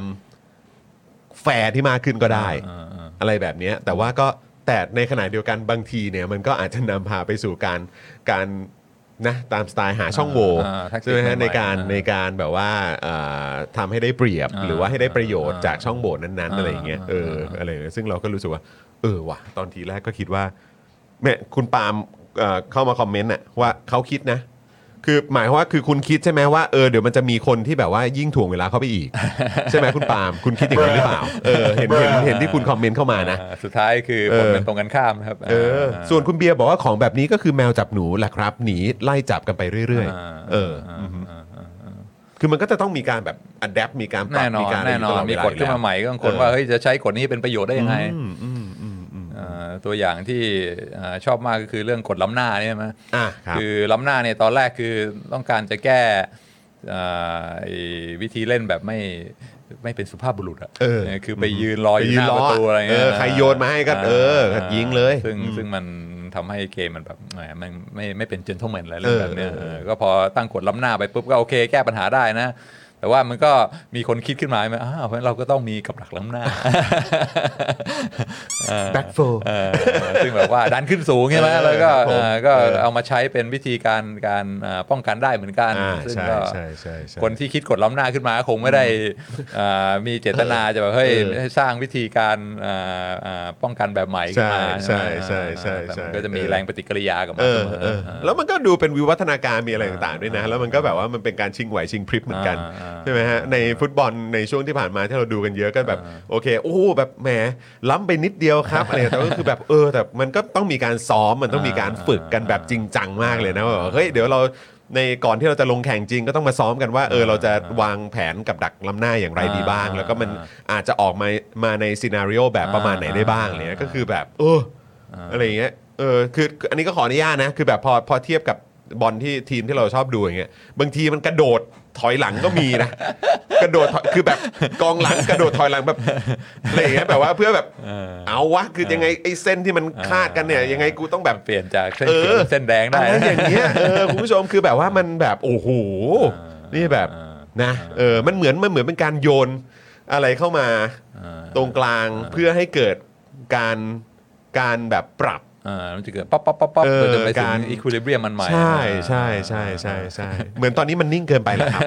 เออมันนิ่งเกินไปฟุตบอลมันดูมันดูนิ่งเกินไปแล้วครับ ต้องโยนอันนี้ลงมาเพื่อให้เกิดแบบ คือว่าจะได้ประโยชน์จากใบนั้นเป็นยังไงเออนะใช่ อ่าซึ่งซึ่งคนที่ที่เก่งเรื่องนี้ที่สุดก็คือเอ่อไม่ใช่ใครอะมูรินโญ่มูรินโญ่เนี่ยพูดเลยว่าเปลี่ยนเปลี่ยนกติกามาสิผมไม่ไปไปเถียงไป ไปคัดค้านไปอะไรนะ บอกกติกามา เดี๋ยวจะคิดมาหาเลยวิธี คิดหาวิธีเพื่อให้ทีมเราได้ประโยชน์จากกติกานี้มากที่สุดเออเออเออเออเพราะฉะนั้นก็ไม่อยากไปสู้กับยูฟ่ากับฟีฟ่าอะไรหรอกอ่าแต่ว่า พอมีเอ่อกฎมาเนี่ยก็จะวางแผนแล้วก็ใช้ประโยชน์จากกฎนั้นให้มากที่สุดอืมอย่างช่วงหนึ่งมีโกลเด้นโกใช่ไหมที่แบบว่าใช่ใช่ต่อเวลาไปแล้วก็ใครยิงได้ปุ๊บก็ชนะเลยอะไรใช่เงี้ยใช่ใช่ มูรินโญ่ก็ไม่เสียเวลาไปเถียงอะไรกับใครก็คือก็กลับมาซ้อมในทีมของตัวเองเนี่ยอาลองเล่นกันดูซิ สมมุติว่าตอนนี้อยู่ในช่วงโกลเด้นโกแล้วอ่าเราจะจะเล่นแบบไหนอ่าถึงจะมีโอกาสยิงประตูได้ก่อนมากที่สุดอืมก็คือมีการเตรียมมีการคิดไว้ก่อนแล้วว่าต้องต้องต้องเล่นประมาณไหนถึงจะมีโอกาสอ่าดีที่สุดใต้กติกานี้อ่าเพราะฉะนั้นทุกทีมก็แน่นอน พอมีกฎใหม่มาปุ๊บก็อ่าทุกคนก็จะ ก็จะหาทางแล้วก็ให้ให้ตัวเองมีโอกาสอ่าดีที่สุดอ่าแล้วเราก็น่าจะมาลองคิดกันดูเหมือนกันว่าอ่าปฏิกิริยาของทีมทั้งหลายเนี่ยถ้าสมมุติว่ามีมีเอ่อกฎใบน้ำเงินขึ้นมาเนี่ยอ่าการปรับตัวของเขาเนี่ยจะจะเป็นไปในแนวแนวไหนบ้าง ทีมไหนจะได้ประโยชน์ ทีมไหนจะเสียประโยชน์อ่าแล้วก็อ่าสุดท้ายเนี่ยมันจะมันจะนำไปสู่ความเปลี่ยนแปลงยังไงอ่าอาจารย์คิดว่าการ อย่างอ่าอ่าที่สำคัญอย่างหนึงก็คือการการซื้อขายผู้เล่นใช่ไหมครับอ่าก็คิดว่าถ้าสมมติมีกฎใบน้ำเงินเนี่ยอ่าจะมีมีผลต่ออาตลาดการซื้อขายผู้เล่นยังไง ผู้เล่นแบบไหนที่จะอ่าราคาเพิ่มผู้เล่นแบบไหนที่ราคาลดโอ้อ่าผู้เล่นแบบไหนเหรออ่าแบบไหนคือในลักษณะวิธีการเล่นหรือว่าอ่าตำแหน่งหรือว่ายังไงฮะที่ที่อาจารย์วินัยแบบอยากจะถามความเห็น ก็สไตล์การเล่นอะไรเอเงี้ยอเหรออ่าเออมันจะมีผู้เล่นบางประเภทใช่ไหมอย่างที่แบบมีพรสวรรค์มากๆอะไรเงี้ยอ่าอ่าอ่าอ่าแต่ว่าบางทีอย่างมาริโอบาลอตเทลลี่อะไรเงี้ยอ่าอ่าอ่าอ่าครับเออหรือว่ามีความแสบอยู่นะกรานิต ชาก้าอะไรเงี้ยอ่าใช่ไหมครับผมที่แบบว่าเรียกว่าเป็นแบบ hard man ไหมอ่าเออพวกที่แบบว่าเล่นค่อนข้างดุดันอ่าเออหรือว่าคุมตัวเองไม่ค่อยอยู่อะไรเงี้ยอ๋อบางทีแบบว่าเออใช่ไหมอ่าเออสามารถเออเออบางทีแบบอาจจะ ระเบิดออกมาด้วยวาจาหรือว่าเวลาอืมรู้สึกว่าไม่แฟร์เนี่ยก็จะไปอ่า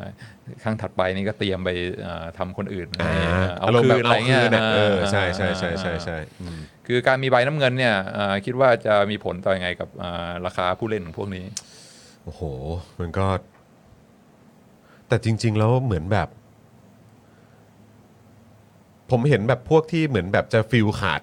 บ่อยๆอะอืมอืมก็น่าจะแบบอะอันนี้ถ้าดูตามอายุนะอืมผมว่าน่าจะต่ำกว่าอายุ 30นะอ่าาคืออารมณ์แบบพวกหนุ่ม พวกยังอ่ายังหนุ่มเลือดอะร้อนเออเลือดร้อนอะาอย่างตอนแบบสมัยอะก็ขอขอยกตัวอย่างแบบตัวอย่างที่เราเห็นบ่อยๆ ในประสบการณ์ผมก็แบบอย่างของอาร์เซนอลเนี่ยมันก็จะมีแบบเนี่ยอย่างชาก้าที่อ่าที่อาจารย์วินัยพูดถึงเนี่ยก็จะแบบเฮ้ยมันก็จะมีช่วงหนึ่งที่มันแบบอ่าเป็นอะไรเนี่ยโดนไล่ออกโดทุกนเกไล่มออกประจำเลยเนี่ยเออไอ้นี่ก็แบบแล้วแล้วเวลาเรานั่งฟังแบบคำบรรยายของตัวเอ่อนักพากย์ ฟุตบอลอย่างเงี้ยจะเป็นทีมไหนก็ตามนะครับบอกว่าโอ้โหฤดูกาลนี้สะสมไปแล้วใบแดง2ใบนะครับอะไรอย่างนั้นนู่นนี่แล้วแบบโหแบบยังไม่ถึงครึ่งฤดูกาลได้ใบแดง2ใบแล้วเหรออะไรอย่างเงี้ยซึ่งก็แบบโอ้เออแบบมันก็ผมคิดว่ามันมันก็จะมีมันก็จะผมว่ามันต้องเข้าไปอยู่ใน ใน part หนึ่งของการตัดสินใจในการที่จะซื้ออะแน่นอนนักเตะใช่ว่าดูใช่แบบมีความสุขุม ใช่มีใช่ความอดทน ใช่ใช่อะไรขนาดไหนอะไรอย่างเงี้ยใช่มีเอ่อมีความสามารถในการรับแรงกดดันได้ขนาดไหน ใช่ใช่ EQ เป็นยังไงบ้างใช่อะไรอย่างเงี้ยใช่ผมว่ามันใช่มันมันก็มันมีสำคัญผลยิ่งขึ้นแน่ๆนะนะ เออมันมีผลมันมีผล แล้วตอนนี้เขาเรียกว่าต้นทุนราคาของการ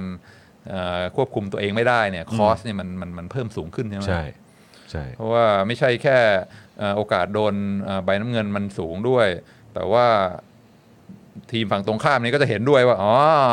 ทีมนี้มีไอ้เนี่ยคนเนี้ยเป็นจุดอ่อนใช่ไหมอ่าอ่าฮะเพราะฉะนั้นก็เข้าไปจี้มันเอ่อตามใช่ไหมหลักทุกแรงกริยา มีแรงปฏิกิริยาก็คือก็จะพยายามไป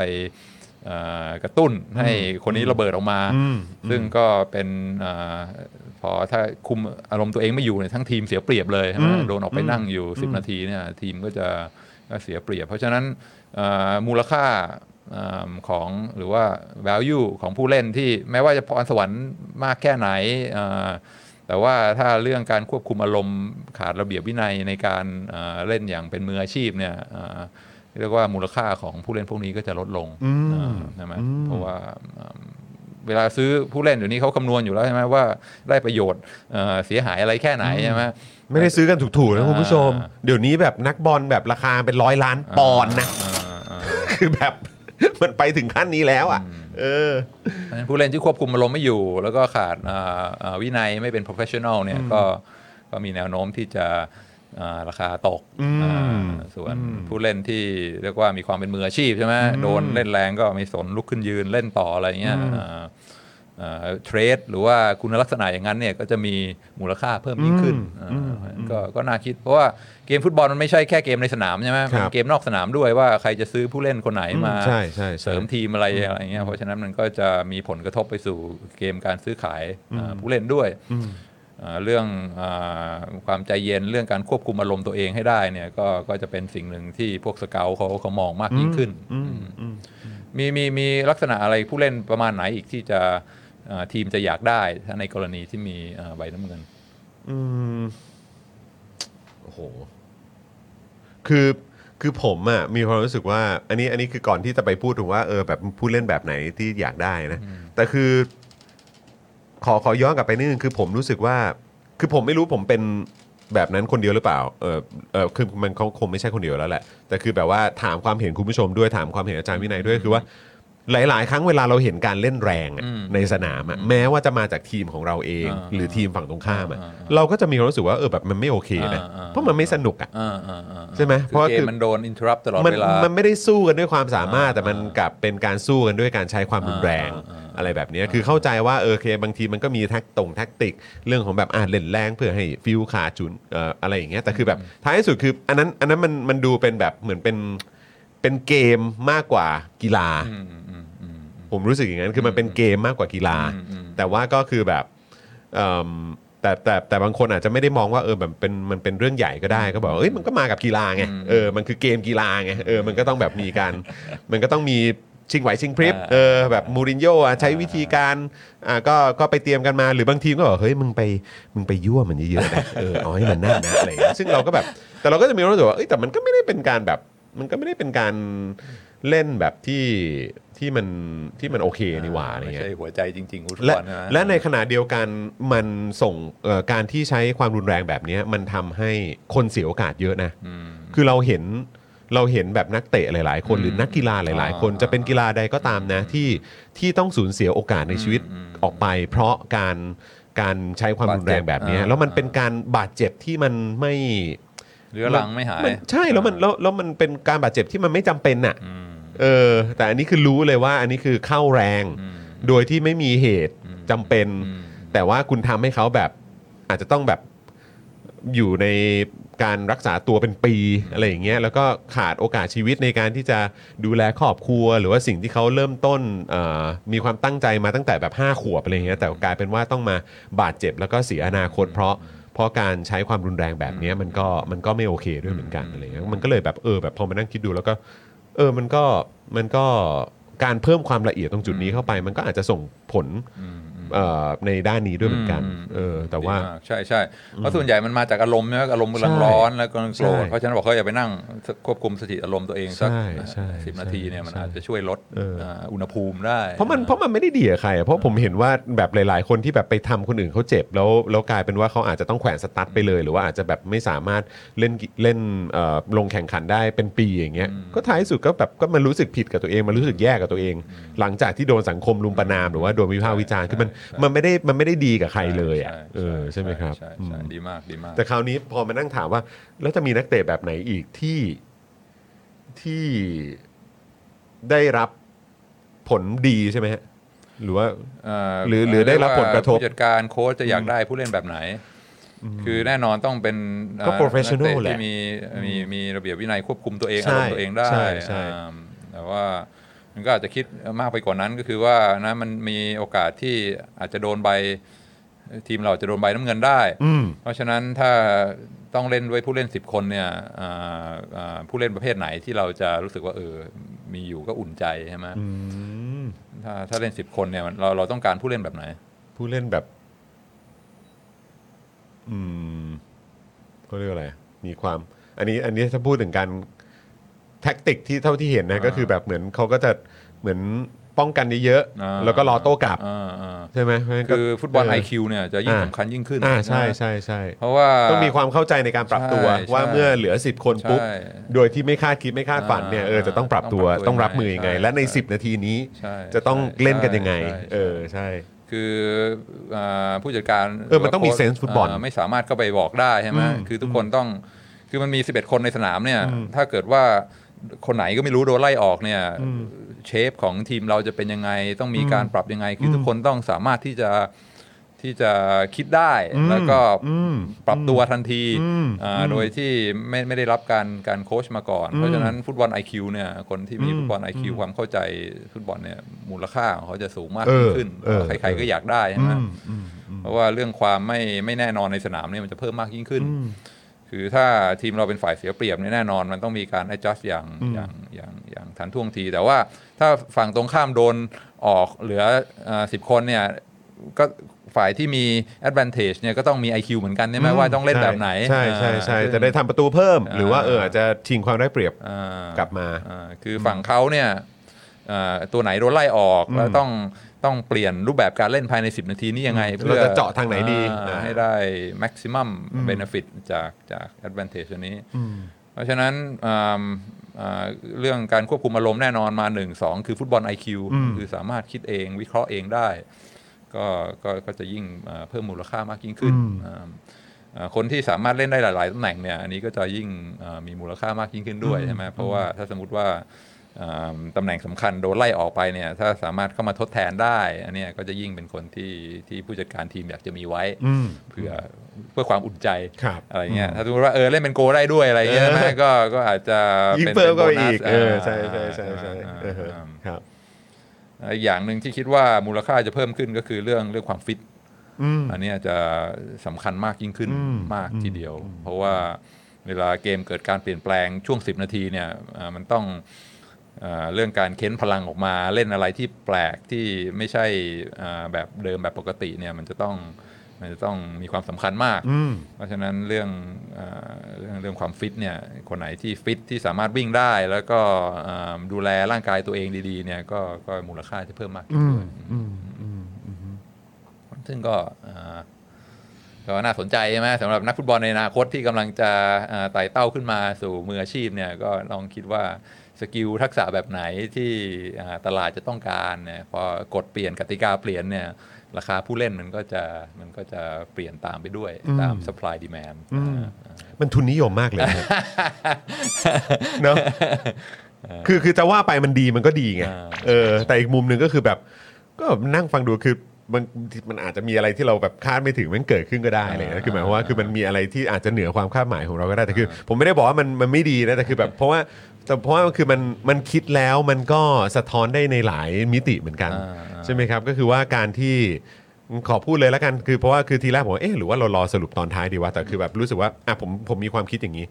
อาจารย์วินัยเอ่อคิดเห็นว่ายังไงเอ่อแย้งอย่างไรก็บอกได้นะคือแบบว่าผมมีความรู้สึกว่ากฎกติกาพวกเนี้ยมันมันมันมันเป็นเรื่องของ management ด้วยเหมือนกัน ใช่ไหมครับ คือระบบ management อันนี้ก็เป็นเป็น part ที่สำคัญว่าคุณจะสามารถเอ่อสร้างเอ่อผล ผลประโยชน์ผลดีอะไรอย่างเงี้ยให้กับไม่ว่าจะเป็นองค์กรของคุณ หรือว่าธุรกิจของคุณ หรือว่าเครือข่ายของคุณ โครงข่ายของคุณ network ของคุณเอ่อได้อย่างไรบ้างใช่ไหมครับเพราะฉะนั้นก็คือแบบ เนี่ยเมื่อกี้เราพูดถึงฟีฟ่าเราพูดถึงยูฟ่ากฎกติกาต่างๆ ที่มันที่มันเอ่อค่อยๆ เพิ่มขึ้นมาอย่าง VAR ที่มันเพิ่มขึ้นมาเนี่ยผมก็ไปสังเกตดูว่าเออจริง ๆ แล้วอย่างตอนฟุตบอลโลกครั้งล่าสุดเนี่ยที่จัดที่กาตาร์ใช่ไหมฮะก็มีการเอาวาหรือว่า VAR เข้ามาใช้ แล้วมันก็โอเคมันก็มีความความละเอียดมากยิ่งขึ้น เรื่องของข้อกังขงข้อกังขาอะไรก็ก็มีก็มีน้อยลง เราก็เห็นผลที่ที่เป็นบวกของมันด้วยเหมือนกัน ในขณะเดียวกันเราก็ได้เห็นการการเอ่อเมื่อมีการต่อเวลามากยิ่งขึ้นหรืออะไรก็ตามเราเห็นการบุกมากยิ่งขึ้นเกมการแข่งขันมันก็มีความตื่นเต้น มีความเร้าใจมีความลุ้นมากยิ่งขึ้นด้วยเหมือนกันอะไรแบบนี้แล้วก็มันก็การที่มี VAR เข้ามาเนี่ยมันก็ทำให้การแบบ ใช้ความรุนแรงอ่าในสนามเนี่ยมันก็ลดลงไปเยอะนะโดีมากใช่ใช่ลดลงไปเยอะเลยนะใช่ใช่ไหมครับเพราะฉะนั้นก็คือโอเค มันก็ส่งผลตรงจุดนี้ แล้วพอมีการเอามาใช้กับพวกลีกฟุตบอล ระดับโลกอย่างเงี้ยอย่างพรีเมียร์ลีกเราก็คงต้องยกให้เป็นลีกอันดับหนึ่งแหละใช่ไหมครับมีการหยิบยกเอาพวกนี้ขึ้นมาใช้เนี่ยมันก็ทำให้มาตรฐานที่ที่ที่คนก็ดูกันอยู่แล้ว คนติดตามอยู่แล้วก็รู้ว่าอ๋อมาตรฐานจริง ๆที่เขามีการตั้งขึ้นมามันต้องเป็นแบบนี้นะ แล้วถ้าคุณอยากจะเข้าไปอยู่ในลีกอันดับหนึ่งเอ่อของโลกตอนนี้เนี่ยเออคุณจะต้องแบบว่าเคารพกติกา คุณจะต้องมีการเล่นเอ่อฟุตบอลอย่างไรให้แบบว่าแบบเนี่ยเพราะตอนนี้มันมีเหมือนแบบเป็นดิจิตอลแล้วนะ มันเก็บภาพได้นะ คุณใช้ความรุนแรง คุณเล่นตุกติก คุณไม่มีความเป็น sportsmanship คุณไม่มีความเป็นไม่มีน้ำใจนักกีฬา คุณเล่นเล่นแบบสกปรกอย่างเงี้ยมันมันไม่โอเคอย่างไรบ้างเนี่ยมันก็มันก็มันก็ย้อนกลับไป ที่ตรงตรง basic พื้นฐานของของเด็ก หรือเยาวชน หรือคนรุ่นใหม่หรือ generation ใหม่ ๆ ที่กำลังจะเข้ามาสู่ระบบเนี้ยเออแล้วก็ให้มันปรับตัวให้ต้องปกับรับตัวเข้ากับสิ่งแวดล้อม ใช่อ่าใช่แล้วในขณะเดียวกันก็คือว่ามันการการที่มีความมีมาตรฐานที่ได้การยอมรับอะจากคนจำนวนมากอะมันเป็นเรื่องสำคัญ เพราะว่าอย่างพรีเมียร์ลีกลาลิก้าหรือ Bundesliga บุนเดสลีกาหรือแม้กระทั่งอะของซีเรียอะไรพวกเนี้ยก็คือแบบ มันเป็นมันเป็นธุรกิจอะใช่ไหมครับมันมันมีเงินจำนวนมหาศาลเลยที่อยู่ในนั้นใช่ไหมฮะแบบว่าไม่ว่าจะเป็นแบบค่าค่าโฆษณาเอ่อลิขสิทธิ์การถ่ายทอดสดใช่ไหมฮะเรื่องของเสื้อผ้าเรื่องของสปอนเซอร์ชิพเรื่องของค่าตัวนักเตะค่าเหนื่อยนักเตะเรื่องของเอ่อ เขาเรียกว่าอะไรคุณภาพชีวิตของพนักงานในในทีม หรือเอ่อพวกรายดงรายได้ อะไรพวกนี้มันก็มีส่วนเกี่ยวข้องหมด เพราะฉะนั้นคือแบบ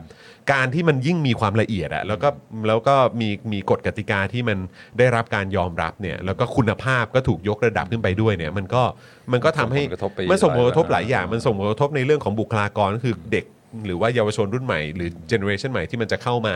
ในธุรกิจหรือว่าใน business นี้เนี่ยมันก็ต้องมีความเป็นมืออาชีพมากยิ่งขึ้น ต้องต้องมีความละเอียดมากยิ่งขึ้นอะไรแบบเนี้ยแล้วแล้วในขณะเดียวกันเอ่อพวกสปอนเซอร์หรือว่าเอ่อ คนที่จะมาลงทุนในการซื้อลิขสิทธิ์ไปฉายเนี่ยเขาก็จะมีความรู้สึกว่าเฮ้ยลีกนี้มันน่าเชื่ออลีกนี้มันน่าเชื่อถืออเออมันมีคุณภาพเออบอลโลกก็ก็น่าดู เพราะว่าก็เออมันก็มีแบบมีมีคุณภาพไหมอะไรอย่างเงี้ยไม่เออ ผัดพระเจ้านะ เอออะไรอย่างเงี้ยใช่ไหมฮะมันก็จะแบบมันก็คนก็จะได้มองว่าเออแบบมันมีมันมีประสิทธิภาพหรือว่ามีคุณภาพจริง ๆ ต้องใช้คำนี้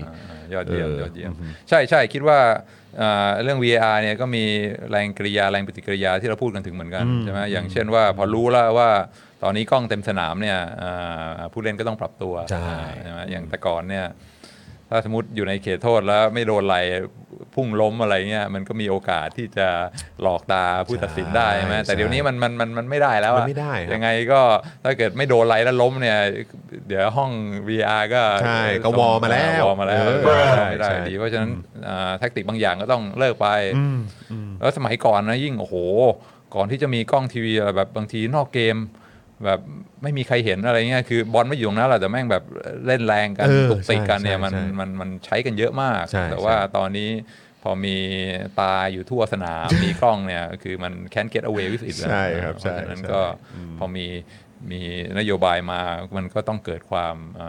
าการปรับตัวของของผู้เล่นต่างๆด้วยอืมดีมากดีมากใช่ใช่คิดคิดข้ามช็อตไปด้วยว่าใช่ผลผลผลพวงต่อมาจะเป็นยังไง ใช่เพราะก็คือที่ที่ผมบอกว่ามันเป็นทุนนิยมอะเออมันดูมันฟังดูทุนนิยมเหลือเกินเนาะอะไรเงี้ยแต่ว่าก็คือแบบจริงๆแล้วเฮ้ยแต่ว่าก็คือแบบอะแต่ถ้าเกิดว่าอย่างในสนามเราเห็นถึงเอ่อการเคารพกติกา เราเห็นเรื่องของความ professional IQ ทางฟุตบอลที่มีการการแบบว่ามีการใช้มีการมีการใช้ไหวพริบในการปรับตัวอะไรต่างๆด้วยเหมือนกันเนี่ยมันก็สะท้อนไปถึงแบบ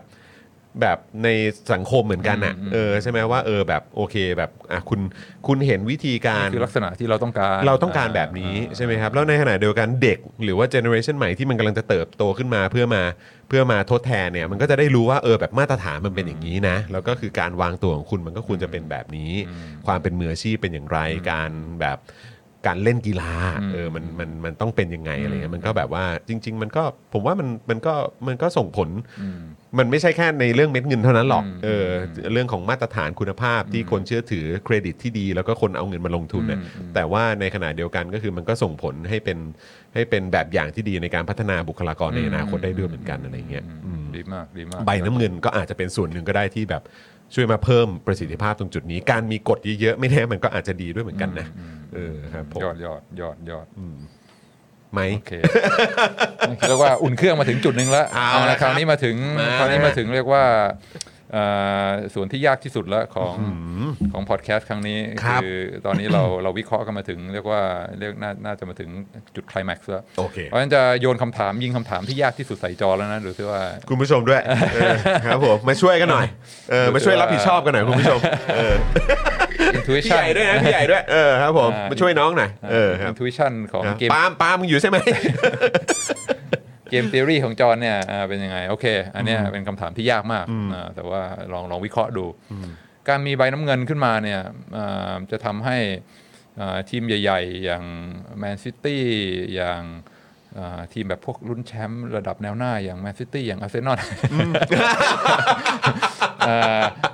ครับผม เออหรือว่าทีมกลางๆตารางอ่านะอ่าครับผมอย่างที่อย่างไบรตันเวสต์แฮมอะไรเงี้ยหรือว่าทีมท้ายๆตารางเชฟฟิลด์ยูไนเต็ดนอตติงแฮมฟอเรสอะไรเงี้ยคือมันจะอ่าทำให้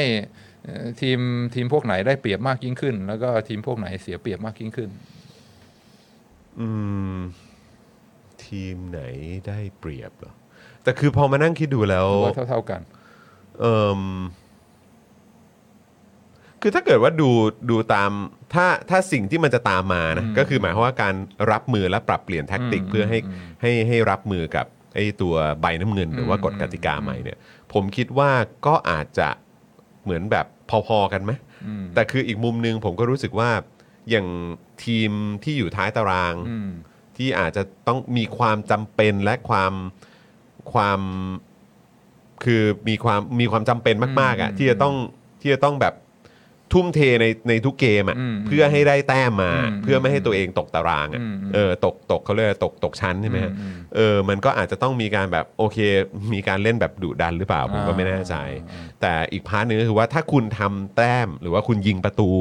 สมมติว่าคุณยิงประตูขึ้นนำกับทีมกับทีมใหญ่ได้อะที่แบบคุณภาพนักเตะก็อาจจะแบบมีมีแบบมีมูลค่าหรือว่าอะไรต่างๆ ที่สูงกว่าคุณน่ะคุณมันก็จะต้องมีเรื่องของการแบบเหมือนพยายามจะ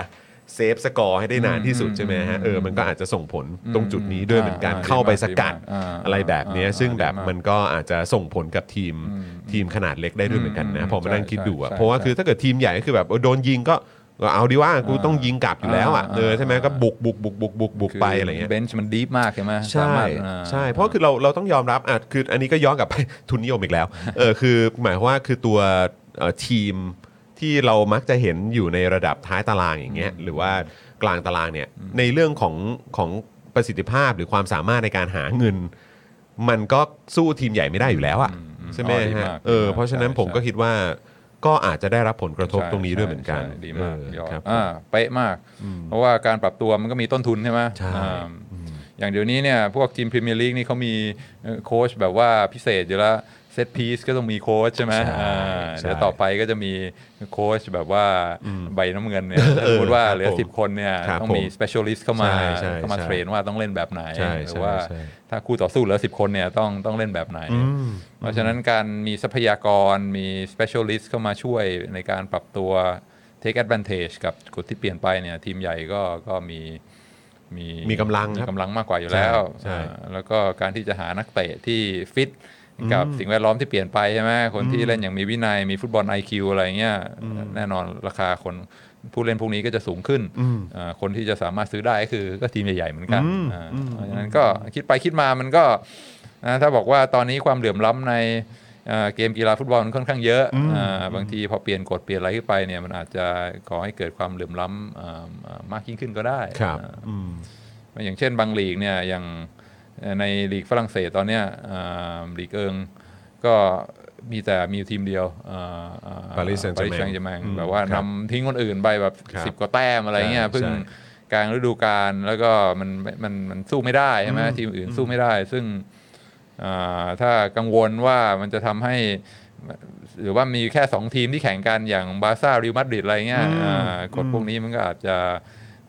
ช่วยให้ทีมใหญ่ๆเนี่ยยิ่งทิ้งห่างอ่าทีมทีมเล็กๆไปได้อืมอืมอ่าถ้าถ้าถ้ารู้สึกยังไม่ convince ก็ก็ลองคิดดูว่าอ่านานทีปีหนเนี่ยมันจะมีทีมบางทีม ซึ่งแบบว่าเป็น underdog อะคือทีมอ่าที่แบบว่าเป็นรองเยอะๆแต่สามารถแบบว่าพุ่งตัวขึ้นมาอ่าจนสามารถเรียกว่าเป็นอ่า เป็นเป็นเป็นทีมท็อปๆได้ คืออแจ็คผู้ฆ่ายักษ์อะไรเงี้ยถ้าคิดถึงในอดีตก็อาจจะคิดถึงมูรินโญ่ใช่ไหมอ่าอ่าครับตอนอยู่ปอร์โตอะไรเงี้ยอ่าครับก็คว้า UEFA Champions League ได้นะคว้าแชมเปี้ยนลีกได้ คือทำไงว่าทีมเล็ก ๆ ที่ทรัพยากรน้อยๆแล้วก็อืมอ่า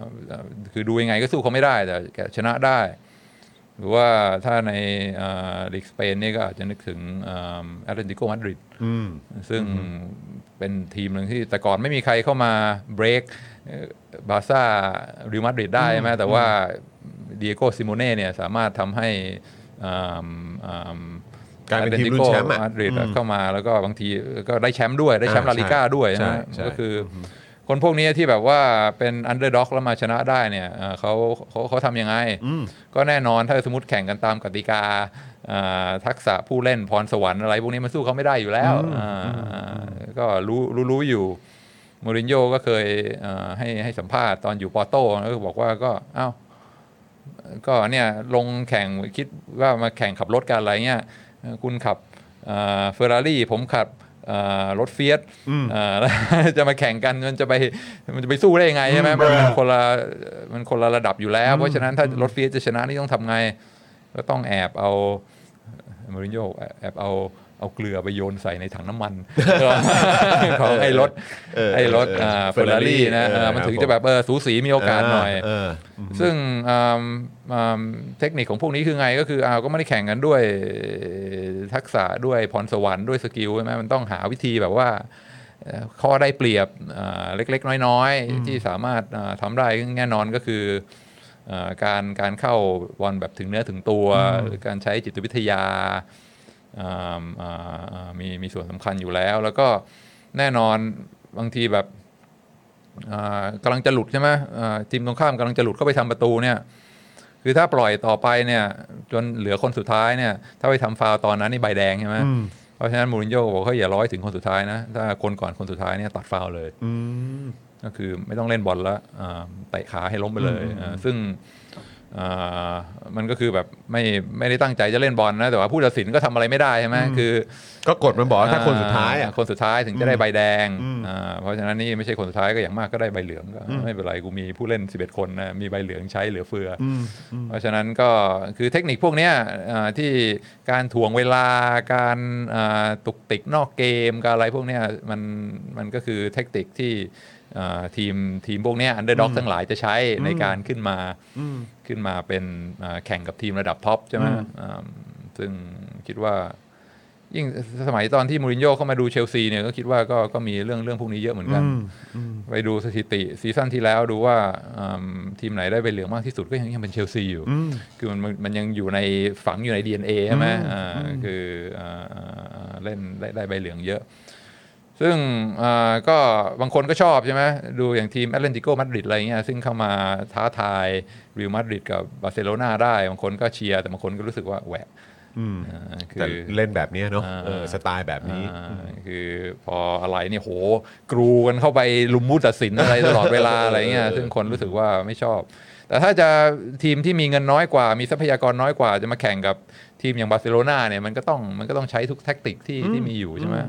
พ ราะฉะนั้นพอถึงเวลาถ้ามีใบน้ำเงินเนี่ยก็ก็คงจะพอเดาได้ว่าอ่าจะเป็นประโยชน์ต่อใครอ่าบาร์เซโลนาหรือแอตเลติโกใช่ไหมเออเออเออมันก็คงเป็นบาร์เซโลนาใช่ไหมเพราะว่ามันเป็นการตัดอ่าอ่าวิธีของทีมเล็ก ๆ ที่จะมาแข่งกับทีมใหญ่ ๆ ได้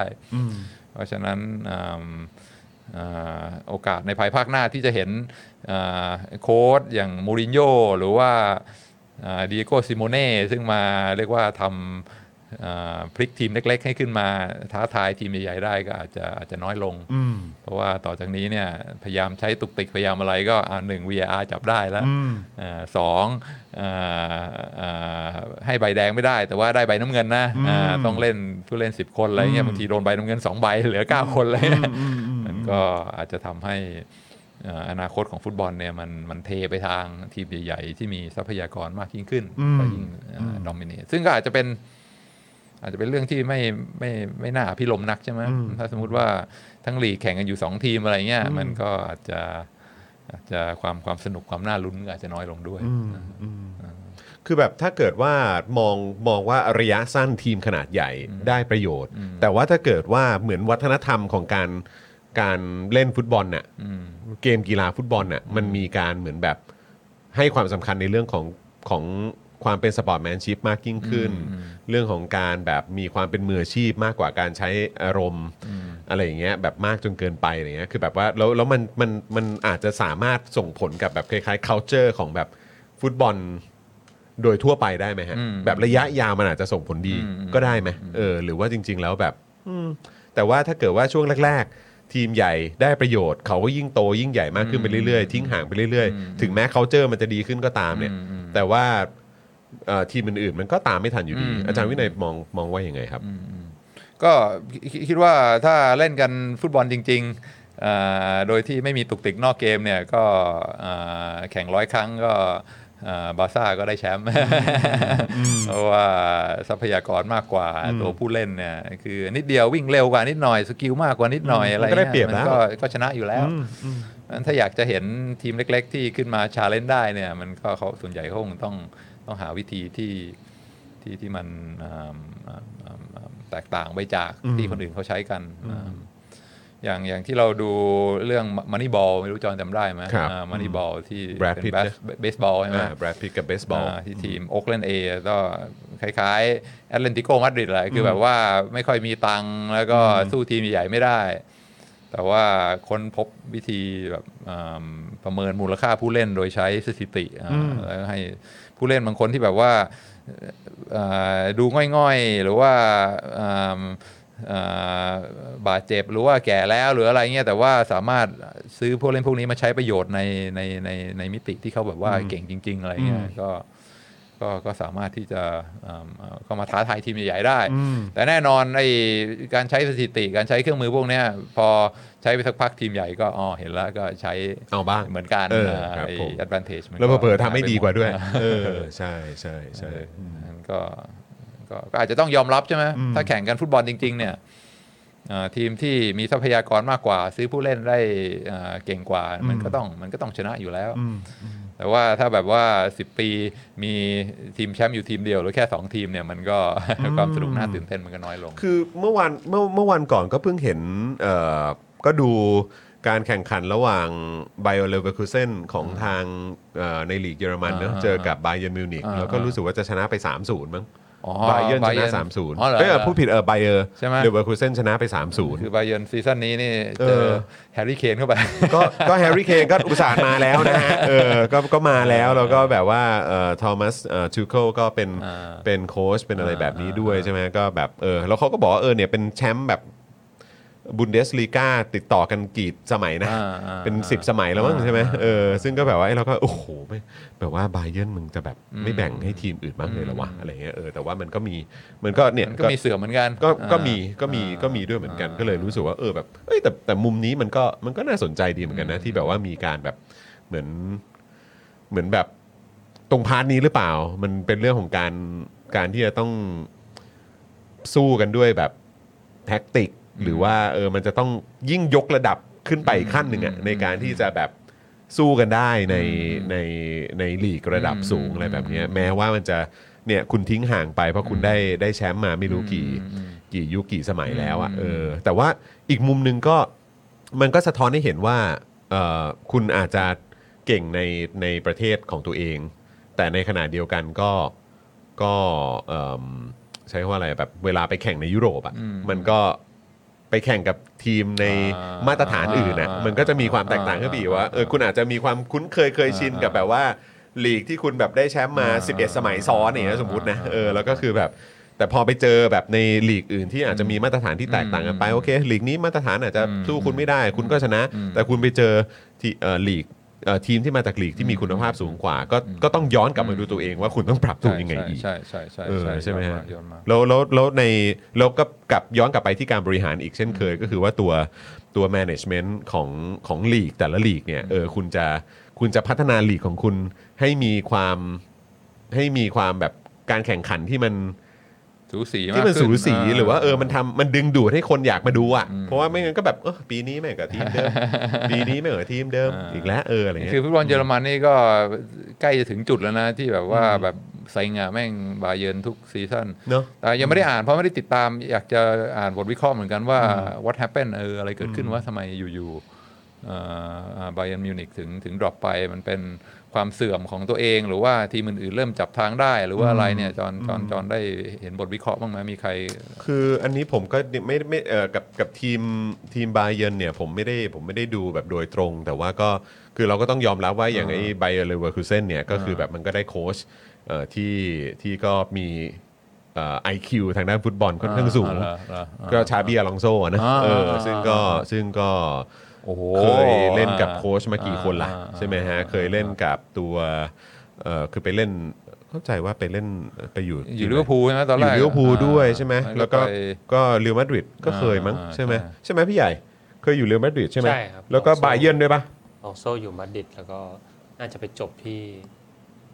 ที่ไบเยิร์นบาเยิร์นตอนนั้นก็คือเล่นเคยเล่น under เป๊ปมาก่อนใช่ไหมเคยเล่นเคยเล่นภายใต้การ การคุมทีมของอ่าเป๊ปกวาร์ดิโอลามาก่อนอ่าตอนอยู่เรอัลมาดริดรู้สึกว่าตอนนั้นเล่นตอนนั้นใครเป็น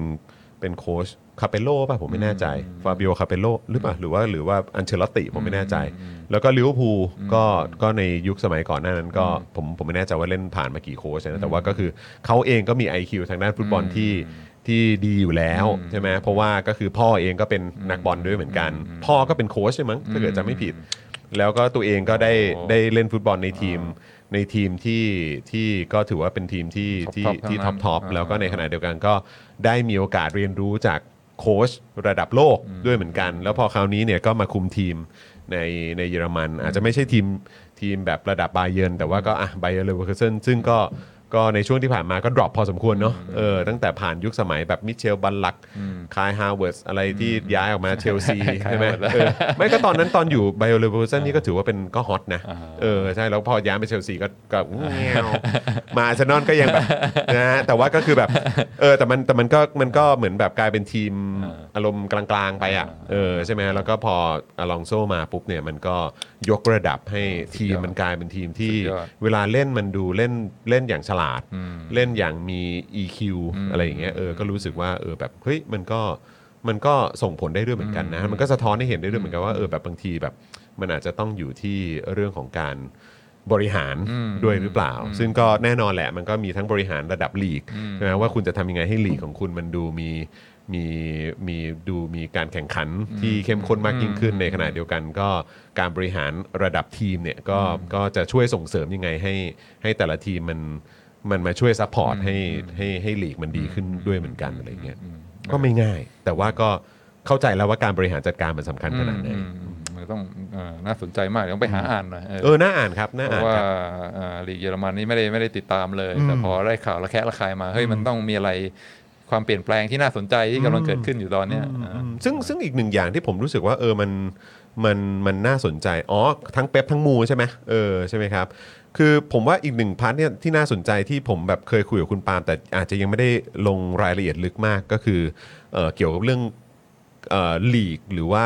พวกเอ่อ American games อืมอืม ใช่ไหมฮะ อย่างแบบพวกอเมริกันฟุตบอล มันก็จะมีกฎในเรื่องของการ trade ในเรื่องของแบบเอ่อ Draft เรื่องใช่ไหม draft อ่าเรื่องอะไรทีมพวกบ๊วยนี้เนี่ด้วยเหได้มือนกันใช่ไหมฮะอ่าเออแล้วก็มีแบบเรื่องของแบบอย่างบาสเกตบอล NBA ก็จะมีแบบกฎกติกาอะไรต่างๆ ที่มันทำให้แบบ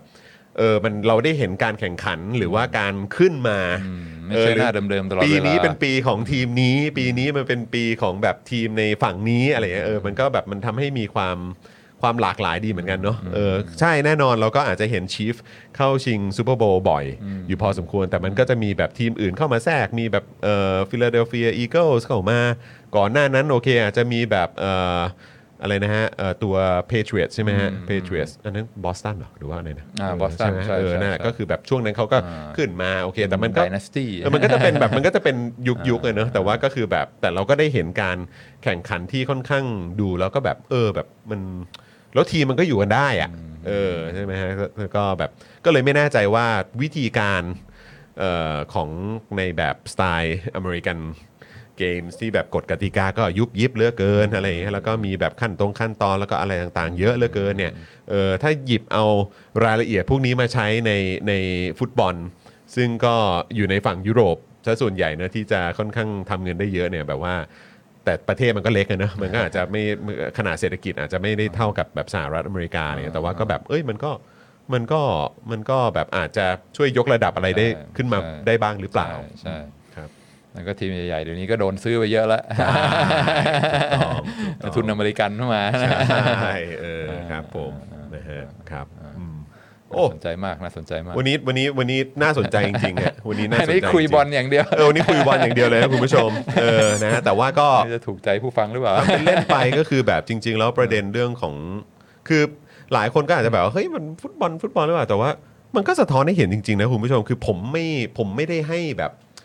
ผมมักจะไปโฟกัสที่ตัวทีมมากกว่าอืมอืมใช่ไหมนักเอ่อนักเตะผู้เล่นโค้ชแล้วหลาย ๆ ครั้งเราก็จะบางทีอาจจะมีมองขึ้นไปถึงระดับของการบริหารระดับทีมใช่ไหมแบบเจ้าของทีมเอ่อฟุตเอ่อเขาเรียกว่าอะไรเอ่อผู้บริหารเกี่ยวกับการพัฒนา เอ่อองค์กรอะไรในในทีมก็ว่าไป แต่ผมไม่เคยมองขึ้นไปถึงระดับลีก อืมอืม หรือว่าระดับที่แบบดูโครงข่ายใหญ่ของอืมของโลก อืม แม้ว่าจะมีข่าวคอร์รัปชันมีอะไรก็ตามเนี่ยอืมแต่ว่า เออ เรื่องนี้มันสำคัญว่ะ โอ้เป็นอ่าเป็น FIFA เกมอะไรเงี้ย เป็นอีกเกมหนึ่ง ใช่ไหมฮะยูฟ่าเนี่ยก็เป็นอีกอ่าก็เป็นอีกเกมหนึ่งจริงๆอ่าอย่างที่อาจารย์วินัยบอก ที่จะไปแตกตัวไปได้เลยนะซูเปอร์ลีกใช่ไหมเจ้านะ อะไรอย่างเงี้ยใช่ไหมครับ มันก็จะมีแบบรายละเอียดพวกนี้ด้วยเหมือนกัน แล้วก็แบบโอเค มันก็คงไม่ใช่แค่เรื่อง เรื่องเรื่องเม็ดเงินอย่างเดียวอะคือคุณจะมองระยะสั้นหรือคุณจะมองระยะยาวล่ะอ่าใช่ไหมฮะมองระยะสั้นคุณก็อาจจะกอบกอบโกยช่วงนี้ แต่คือแบบว่า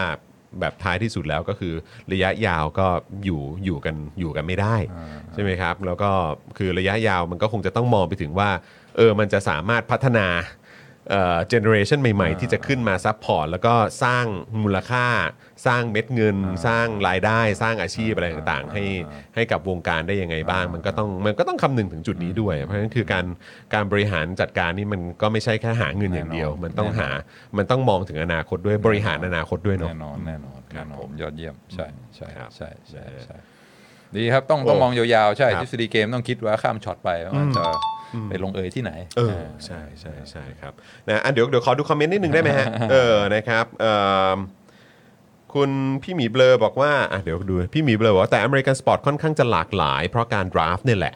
นะครับ ผมเชียร์ Rams ฮะเออไม่คิดว่าจะเข้ามาจนได้แชมป์เออนะครับเออ Rams นี่คือล่าสุดนี่คือเขาย้ายมา LA ใช่ไหม LA Rams ใช่ไหมเออโอ้ยคนดูอเมริกันฟุตบอลเยอะนะเยอะนะสมัยก่อนนี่ไม่ครับเจ้าของเดียวกับอาร์เซนอลนะฮะ Rams ฮะเออ Harry curse ก็คืออะไรฮะเป็นคุณจักรคำสาปไงอ๋อโถท่องคำสาปไปทีมไหนคือเขาจะไม่ได้แชมป์เลยใช่ไหมเนี่ยเออหรือว่ายังไงโอเคขอสักถ้วยเถอะย้ายไปนะแหมทีแรกเราก็แบบว่าเนี่ยเห็นไหมเมื่อก่อนใส่เสื้ออาร์เซนอลเห็นไหมเออจริงๆเมื่อก่อนผมเคยเชียร์อาร์เซนอลเออครับผมไปอยู่สเปอร์ทั้งนั้นเออนะครับเอิ่ม การมีใบน้ำเงินไม่น่าจะทำให้ทีมรวยได้เปรียบอะไรนะครับ คุณเซโรโรบอกมานะครับก็เดี๋ยวต้องต้องลองต้องรอดูกันนะครับ คุณวิเชษฐ์บอกว่าเคารพกติกาแบบไหนก็ได้แต่อย่าแบบบ้านเราก็พอ มีอะไรก็ถือปืนออกมา ครับผมนะฮะเอิ่มคุณธนาโนมบอกว่าทีมใหญ่มี analysis ดีก็ปรับตัวง่ายได้เปรียบกว่าเยอะนะครับ ก็จะส่งผลด้วย คุณนัทพลนะครับบอกว่าผู้เล่นขยันด้วย ถ้าเกิดเหลือ 10 คน ใช่ไหมครับจะมีแต่ก่อนมันจะมีได้ใช่ไหมคนแบบคนคนนี้ไม่ต้องวิ่งนะอ่ามีสิทธิพิเศษว่าคนอื่นวิ่งแต่คนนี้ไม่ต้องนะ เดี๋ยวนี้เออไม่ได้แล้วไม่ได้ฮะถ้าไม่ได้ ถ้าไม่วิ่งก็คือไม่ต้องวิ่งลนี่แข่คือโดนจับจับตาเลยครับอ่าว่าแบบเฮ้ยคุณขี้เกียจนี่หว่าอ่าแต่ก่อนนะครับ จะมีแบบเบอร์เบอร์ท็อปใช่ไหม อ๋อเป็นเล่นแบบฉลาดพิเศษพิเศษ ออเล่นแบบฉลาด เออนะ แต่มันไม่ได้แล้วอะไม่ได้แล้วเออไม่ได้แล้ว ฟุตบอลสมัยใหม่มันก็เน้นการยังไงก็ต้องลงอะเอนเตอร์เทนด้วยเหมือนกันนะฮะมันก็บุกบุกบุกบุกบุกคือบุกไม่ว่าจะเป็นหัวหอกไงเออเกมรับก็ต้องลงอะอ่าทีแรกก็แบบมีความรู้สึกว่าเออแบบเฮ้ยต่อเวลาไปยาวๆมันจะดีเหรอวะเออเดี๋ยวนี้แบบต่อกันไป 7 นาที 8 นาที 10 นาทีก็มีเนาะเออนะก็คือแบบจะ work เหรอวะ จะดีเหรอวะ แต่คือกลายเป็นว่าเฮ้ยยิ่งต่อเวลาบอลมันยิ่งสนุกนะเออนะฮะซึ่งอันเนี้ยผมรู้สึกได้ตั้งแต่ตอนที่มีการแข่งฟุตบอลโลกไอ้ครั้งล่าสุดเนี่ยแหละ ผมรู้สึกว่าโหแบบ เออพอต่อเวลาไปเยอะๆแล้วก็แบบโอเค มันอาจจะมีเรื่องของ VAR เข้ามาอะไรนะแต่ว่ามันก็แบบพอพอเกมกลับมาสตาร์ทปุ๊บมันก็ใส่กันเลยอะเออมันก็อาจจะแบบโอเคขาดช่วงหน่อย แต่คือแบบ แต่เราเห็นการใส่กันตลอดระยะเวลาที่แบบเวลาเหลืออยู่อะมันจะไม่ค่อยแบบเตาะแตะเตาะแตะกันไปมาเออมันจะแบบบุกใส่โหมโหมโหมกันผัดกันไปผัดกันมา คือ Joe Rogan อะเคยบอกว่ามาดู soccer ทีมแม่งโคตรประทับใจในความฟิตเลยโอ้โหนักวิ่วิ่งงกันได้แม่งไงโคตรฟิตอะ ก็คือคงแบบเอ่อเคยชินกับกีฬาอเมริกันใช่ไหมอ่าใช่ใช่อ่าเล่นพักหนึ่งก็ออกไปนั่งอะไรเงี้ยใช่ใช่ใช่บาสเกตบอลหรือว่าอเมริกันฟุตบอลเนี่ยมันเออเดี๋ยวก็พักเดี๋ยวก็หยุดอะไรเงี้ยแต่อันนี้วิ่งรวดเดียวโอ้โหบอลนี่แม่งโอ้โหแม่งเออโคตรฟิตอะแล้วก็เออแต่ละเกมวิ่งกันเป็นสิบกิโลนะอ่าใช่ใช่ใช่ใช่โอ้โหอย่างกับมาราธอนเลยอ่าเห็นแบบก็เห็นแหละมันก็มีเดินกันบ้าง แต่ว่าก็คือแบบโดยส่วนใหญ่มันก็วิ่งอะอืมครับ นะฮะอะคุณออโต้นะครับขอบคุณนะครับมาต่อสมาชิกกับเราด้วยนะครับ คุณผู้ชมนะครับ ใครที่อยู่กับเราตอนนี้อ่า กดไลค์กดแชร์กันก่อนนะครับมาร่วมคอมเมนต์กันแล้วก็พูดคุยกันนะครับนะฮะแล้วก็สามารถอย่างที่บอกไปนะครับสนับสนุนพวกเราผ่านทางสเฟอร์ได้นะครับนะอยู่ตรงแถบด้านบนของช่องคอมเมนต์นะครับ s f e r m e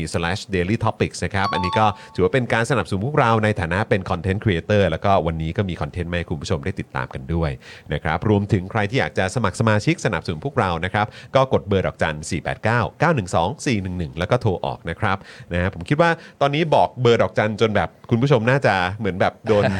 ฝังลงไปในสมองแล้วนะฮะเมื่อก่อนสะดุ้ผงมแบบตื่นตอนกลางคืนไม่ใช่ท่องได้อะใช่เมื่อก่อนนี่ผมคืออย่างคุณคุณพัชชาเนี่ยหรือว่าคุณผู้ชมหลาย ๆ ท่านที่เวลาผมเจอข้างนอกเนี่ยเขาก็จะเดินมาเลยว่าเลขบัญชีนี้ผมโอนให้ตลอดเลยนะครับนะฮะเออก็คือแบบเมื่อก่อนผมพูดได้นะผมพูดผมพูดเลขบัญชีไงอ่าตอนนี้อ่าผมขอพูดเป็นเบอร์ดอกจันแล้วกัน 489 912 411 นะครับนะแล้วก็โทรออกนะคุณผู้ชมมาสนับสนุนกันนะครับอย่างเช้าวันจันทร์อาทิตย์เว้นอาทิตย์เนี่ยเราก็จะได้มาอยู่ใกล้ชิดกับอาจารย์วินัยด้วยนะครับแล้วก็จะคุยในหลากหลายเรื่องนะครับหลายคนอาจจะเฮ้ยอะไรเนี่ยมาครั้งแรก นี่เป็นรายการฟุตบอลหรือเปล่าไม่ใช่ไม่ใช่ไม่ใช่อันนี้เป็นรายการเน้นเรื่องเศรษฐศาสตร์เออนะครับซึ่งวันนี้เราก็มาคุยเกี่ยวกับเรื่องของของทฤษฎีเกมนะครับนะไปจนถึงเรื่องของเอ่อทฤษฎีทางเอ่อต้องใช้ว่าอะไรคณิตศาสตร์เหรอ ของจอห์นเนชเนี่ยอ่าแล้วก็ทฤษฎีเกมนะครับเออก็คือมันคือทฤษฎีเกมครันะบเออนะครับแต่ว่าจอห์นเนชนี่ก็เป็นนักคณิตศาสตร์นะครับที่เอ่อได้รับการยอมรับจากทั่วโลกเลยนะครับคุณพัชชาอะนี่คุณพัชชาอยู่ด้วย ดอกจันก็ท่องได้ค่ะ ดอกจันก็ต้องได้นะฮะก็เอ่อเจอใครนะครับ ก็เชิญชวนเขาได้นะครับ คุณผู้ชมนะครับเอ่อถ้าคุณจำเบอร์ดอกจันเราได้แล้วก็นะครับ ก็อย่าลืมไปเชิญเดี๋ยวชกวดนให้เดี๋ยวกดให้ นะเออขายของนิดนึงแล้วสนใจไหมสนใจไหมเฮ้ยมันมาตั้ง 7 วันต่อสัปดาห์เลยนะ ให้มันหน่อยแล้วกันนะเออนะครับมาสนับสนุนพวกมันหน่อยกดดอกจัน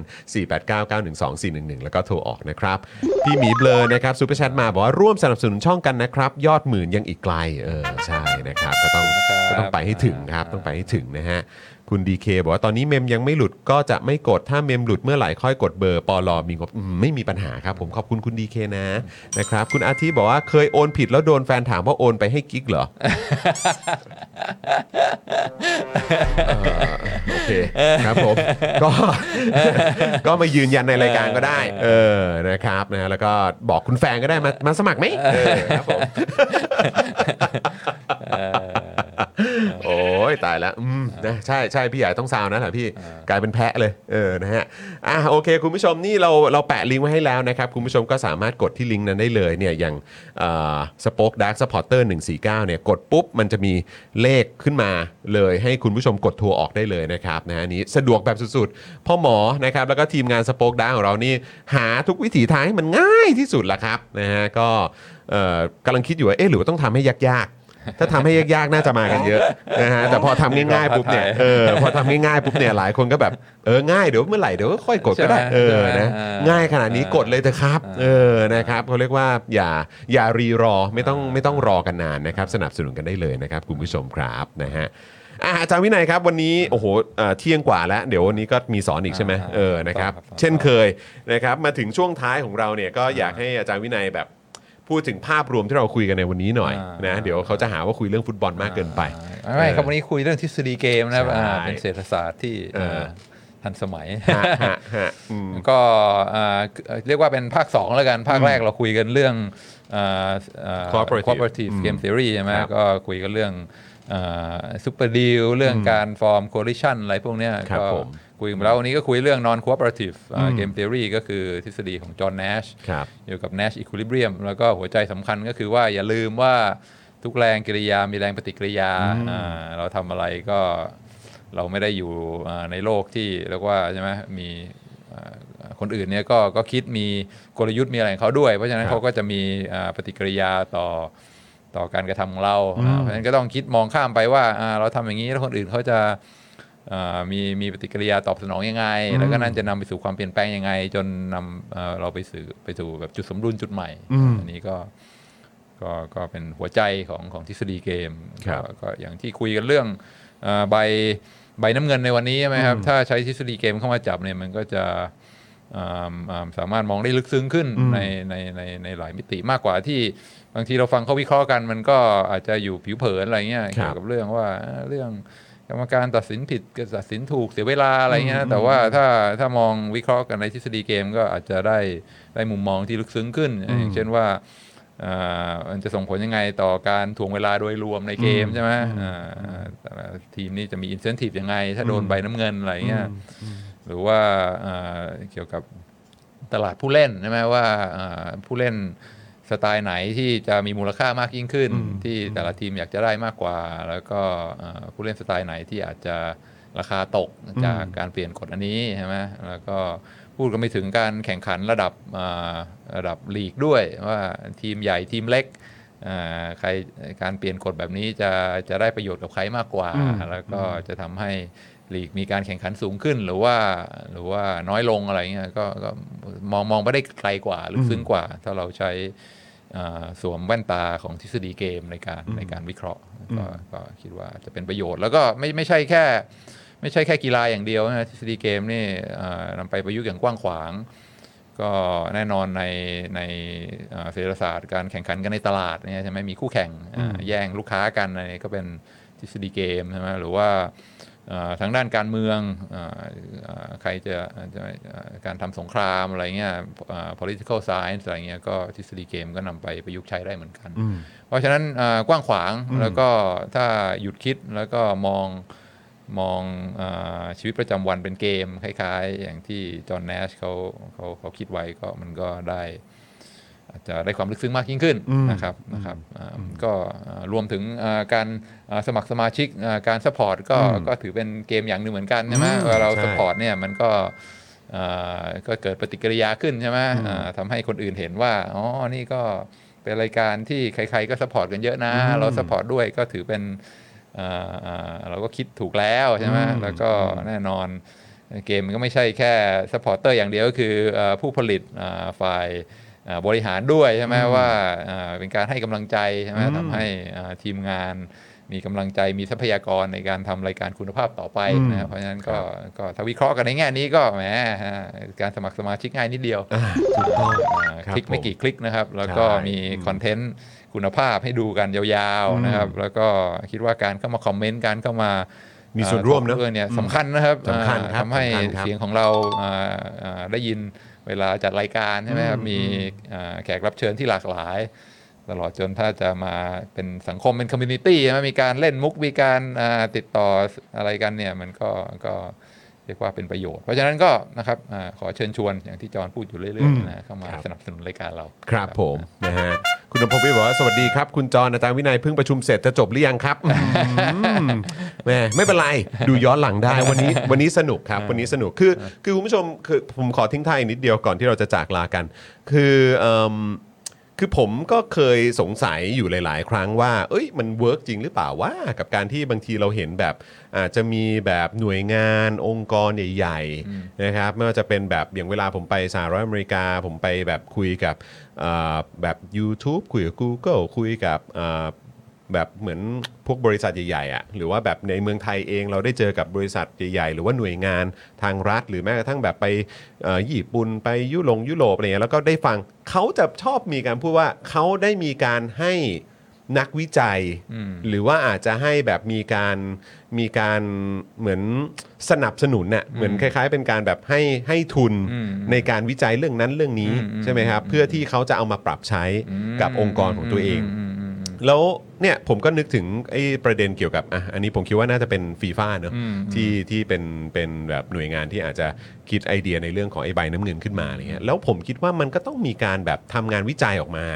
มันจะต้องมีการวิจัยออกมาในในระดับหนึ่งเลยในหลากหลายมิติเลย ไม่ว่าจะเป็นทางด้านเศรษฐศาสตร์ อืมมันจะส่งผลยังไงนะอืม เออในด้านของสังคมอืม วิทยามันจะส่งผลยังไงนะในด้านของแบบเอิ่มในด้านคือเขาจะทำยังไงให้ฟุตบอล ซึ่งเขาเป็นหน่วยงานทางฟุตบอลเนี่ยอืมองค์กรทางฟุตบอลเนี่ยที่จะทำยังไงนะให้กีฬาฟุตบอลมันมีวัฒนาการมันใหญ่ที่สุดไปอ่าในโลก ได้รับการยอมรับมากที่สุดในโลกอืมทำเงินได้เพิ่มขึ้นอีก มีทีมเพิ่มขึ้นมาอีก แล้วก็กลายเป็นแบบ เอ่อกลายเป็นเกมกีฬาของโลกใบนี้เออที่มันดีกว่าแบบรักบี้ดีกว่าเบสบอลดีกว่าเอ่อกีฬาอื่นๆนะอ่า เออใช่ไหมคือแบบเอ๊ะจะทำยังไงนะให้แบบองค์กรที่เราบริหารอยู่เนี่ยมันดียิ่งขึ้นไปอีก เพราะฉะนั้นก็คือแบบอย่างไอ้เรื่องไอ้ใบน้ำเงินเนี่ยผมคิดว่ามันน่าจะมาจากการที่เขาทำการศึกษาหาข้อมูลนะเพื่อที่จะว่าเอ๊ะจะทำยังไงให้มันยกระดับให้ให้องค์กรหรือว่าธุรกิจของเราเนี่ยมันใหญ่แล้วก็ประสบความสำเร็จใช่ใช่หรือว่าก้าวไปได้ไกลได้มากกว่าใช่ยิ่งขึ้นใช่อย่างเงี้ยแล้วผมก็มีความรู้สึกว่าเออไอ้ตรง part เนี้ยมันก็สะท้อนกลับมาที่สิ่งที่พวกเรากำลังทำกันอยู่เหมือนกันนะครับ คือชีวิตของเรามันอาจจะไม่ใช่ไม่ใช่ธุรกิจ หรือว่าไม่ใช่แบบองค์กรอะไรใหญ่ แต่ว่าเราทุกๆคนเนี่ยมันจะต้องเจอเรื่องราวที่พวกเราก็ต้องไปประสบพบเจอกันนะใช่ไหมครับบางคนก็อาจจะเป็นคุณครู บางคนอาจจะเป็นเอ่อนักธุรกิจ บางคนก็อาจจะเป็นเอ่อข้าราชการ บางคนก็อาจจะเป็น artist นะฮะที่อย่างคุณผู้ชมที่ดูอยู่เนี่ยเอ่อบางคนก็อาจจะเป็นพนักงานออฟฟิศอะไรแบบนี้ด้วยเหมือนกัน แต่ พวกเราคงคงไม่มีโอกาสที่จะไปว่าจ้างให้ใครอะเออมาช่วยทำงานวิจัยอะไรต่างๆ ให้กับชีวิตเรานะเนอะเออนะครับ แต่ว่าเอ่อ ผมคิดว่า part หนึ่งที่มันสำคัญมากๆ ก็คือการได้ได้รับข้อมูลหรือว่าได้รับแบบว่ามุมมองที่มันน่าสนใจที่คุณจะสามารถเอาไปปรับใช้กับชีวิตของคุณได้ เพื่อเพื่อยกระดับให้คุณภาพชีวิต หรือว่าไอ้สิ่งรอบตัวของคุณมันดียิ่งขึ้น วันนี้ก็เหมือนกันหรือว่าแบบเวลาเราเจอกันบ่อยๆอย่างกับอาจารย์วินัยเนี่ยเรามีโอกาสได้มานั่งฟังเอ่อทฤษฎีเรื่องต่างๆ หรือว่าเรื่องของเอ่อเขาเรียกว่างานวิจัยที่มันน่าสนใจหรือว่าเอ่อ พื้นฐานหลักการทางเศรษฐศาสตร์อะไรต่างๆ ที่ที่คุณก็สามารถเอาไปปรับใช้ได้ด้วยเหมือนกัน หรือแบบเวลาเราคุยกับอาจารย์โควิดหรือว่าเราคุยกับเอ่อนักวิชาการหรือว่าเอ่อใครก็ตามด้านไหนนะฮะจะเป็นทางด้านความมั่นคง จะเป็นทางด้านเอ่อสังคมศาสตร์จะเป็นทางด้านรัฐศาสตร์หรืออะไรก็ตามเนี่ยคือสิ่งต่างๆ เหล่านี้คุณไม่ต้องไปเสียเงินเยอะแยะมากมายในการที่จะจ้างนักวิจัยให้เขาดูแลเอ่อหรือว่าช่วยหาคำตอบให้กับคุณน่ะ เป็นเรื่องๆไป แต่ว่าเราเนี่ยพยายามรวบรวมมาให้คุณแล้วอืมนะครับดีมากแล้วก็ให้คุณเนี่ยได้ได้ไอเดียดีมากไปเพื่อไปปรับใช้กับดีมากชีวิตของคุณดีมากชีวิตของทุกๆคนมันก็เหมือนกับเหมือนกับเหมือนกับ เขาเรียกอะไรบริษัทบริษัทหนึ่งอะเนาะก็ต้องมีการบริหาร ใช่นะครับเพียงแต่ว่าคุณได้ข้อมูลที่มันเป็นประโยชน์ขนาดไหน แล้วก็ได้ได้มุมมองที่มันเอ่อที่คุณสามารถเอาไปปรับใช้อย่างไรได้บ้างนะครับเพราะฉะนั้นผมคิดว่าในทุกๆวันที่เราเจอกัน หรือว่าที่เราได้คุยกันหรือแม้กระทั่งที่คุณผู้ชมเนี่ยท่องอยู่ในโลกอินเทอร์เน็ตเนี่ยแล้วก็ไปตามหาข้อมูลความรู้ต่างๆเนี่ยก็เอามาปรับใช้ด้วยแล้วกันนะครับผมคิดว่ามันน่าจะส่งผลมาก ๆเลยกับการที่จะยกระดับเอ่อคุณภาพชีวิตของคุณผู้ชมได้ด้วยเหมือนกันอ่าอันนี้ก็อาจจะวนกลับมานิดนึงนะครับก็คือว่าอยากสนับสนุนพวกเราเพื่อให้เรามีคอนเทนต์แบบนี้มาให้คุณผู้ชมได้ได้เลือกใช้ได้เลือกหยิบไปใช้ในชีวิตของตัวเองเนี่ยก็เดือนละ 149 บาทนะครับวันละ 5 บาทในการลงทุนกับพวกเราเนี่ยผมคิดว่ามันคุ้มค่านะนะครับเพราะฉะนั้นก็สามารถมาสนับสนุนกันได้นะครับคุณผู้ชมอืมยอดเยี่ยมครับยอดเยี่ยมครับเออสรุปนะฮะได้ยอดมากนะครับอะยังไงก็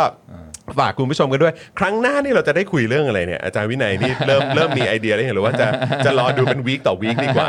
เออนะฮะเพราะว่าไอ้เรื่องใบน้ำเงินนี้ก็เพิ่งมาเพิ่งมาเลยเออเพิ่งมาแล้วอาจารย์วินัยก็หยิบเอาทฤษฎีเอ่อ non cooperative อ่าอีกเอ่ออะไรนะฮะ Game theory เออ game theory อ่านนะครับของจอห์นเนชมามาใช้กับหัวข้อนี้เลยก็สุดยอดมากครับเออเดี๋ยวรอดูรอดู เดี๋ยวรอดูแล้วกันนะเออนะครับเดือนนี้เดี๋ยวเราจะได้เจออาจารย์วินัยอีกทีวันไหนฮะเออพี่ใหญ่ เอ่อปลายเดือนครับ แต่ว่าอ่าผมเพิ่งเช็คเมื่อเช้าฮะ เป็นเป็นวันวันหยุดหรืออ๋อเปล่าวันหยุดใช่ไหมเออเดี๋ยวนะเดี๋ยวครับ อาจจะ เดี๋ยวลองเช็คเดี๋ยวลองคิวกันดูใหม่วันครับอีกทีเดี๋ยวเช็คคิวกันนะครับนะแต่ว่าก็วีคหน้าวีคหน้าเราเราหยุดนะเอ่อสำหรับเอ่อ daily topics exclusive กับอาจารย์วินัยนะครับนะแล้วก็เดี๋ยววีคถัดไปเดี๋ยวดูก่อนว่าจะเป็นวันจันทร์เหมือนเดิมไหมนะครับหรือว่าจะมีการขยับเป็นวันอื่น เดี๋ยวยังไงก็เดี๋ยวมาติดตามกันนะครับ คุณอัง e บอยบอกว่าเอ่อขอบคุณครับอาจารย์วินัยเปิดหูเปิดตามาก ๆ เลยครับ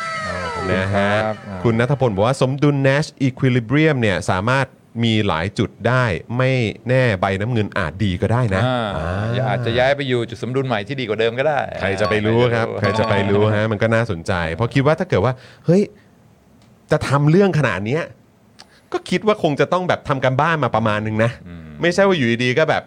ตื่นขึ้นมาแล้วก็เรามีกันเถอะอะไรอย่างเงี้ยคือแบบมันก็คงคงไม่ใช่อย่างนั้นน่ะเออนะครับก็เดี๋ยวรอดูว่าคุณผู้ชมนะครับของพวกนี้นะครับมันก็ต้องใช้เวลาในการพิสูจน์กันด้วยเหมือนกันนะครับนะอะโอเค วันนี้ขอบคุณคุณผู้ชมมากๆนะครับ เดี๋ยว 5โมงเย็นนะครับ เจอจอห์นปาล์มได้เช่นเคยกับ Daily Topics นะครับนะแล้วก็วันนี้เดี๋ยวเราจะมาพูดคุยกันเรื่องอะไร เดี๋ยวก็คอยติดตามตอน5โมงเย็นเรามีนัดกันนะครับ ฝากทิ้งท้ายอีกครั้งอย่าลืมกดไลค์กดแชร์แล้วก็มาสมัครสมาชิกกันเยอะๆนะครับวันนี้ขอบคุณอาจารย์วินัยมากๆเลยนะครัขอบคุณมากครับนะฮะขอบคุณมากครับอ่าแล้วเดี๋ยวเจอกันครั้งหน้ากับ Exclusive กับอาจารย์วินัยวงศ์สุรวัตรครับวันนี้หมดเวลาแล้วนะครับผมจอห์นวินยูครับอาจารย์วินัย แล้วก็พี่ใหญ่ SpokeDark ของเรานะครับพวกเราสามคนลาไปก่อนนะครับสวัสดีครับ สวัสดีครับบ๊ายวัสดีครับ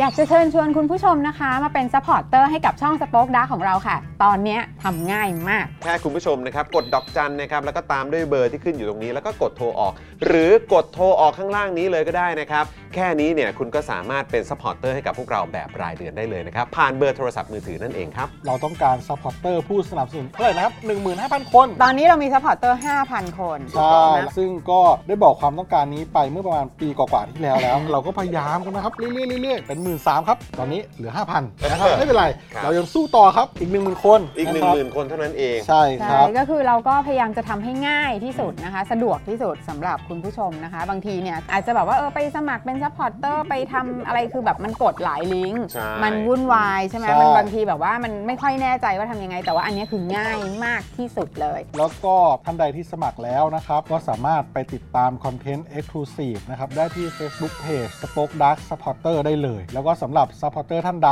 ที่เป็นผู้สนับสนุนอยู่แล้วทาง YouTube หรือ Facebook นะครับก็สามารถทักแชทเข้าไป บอกว่าเป็น Supporter อยู่แล้วอยากเข้ากลุ่มลับ Exclusive สำหรับผู้สนับสนุนเท่านั้นนะครับ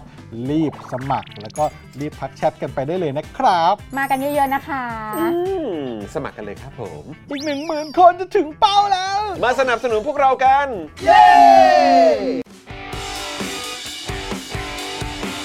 Daily t o p i c กกับจอห์นวินยู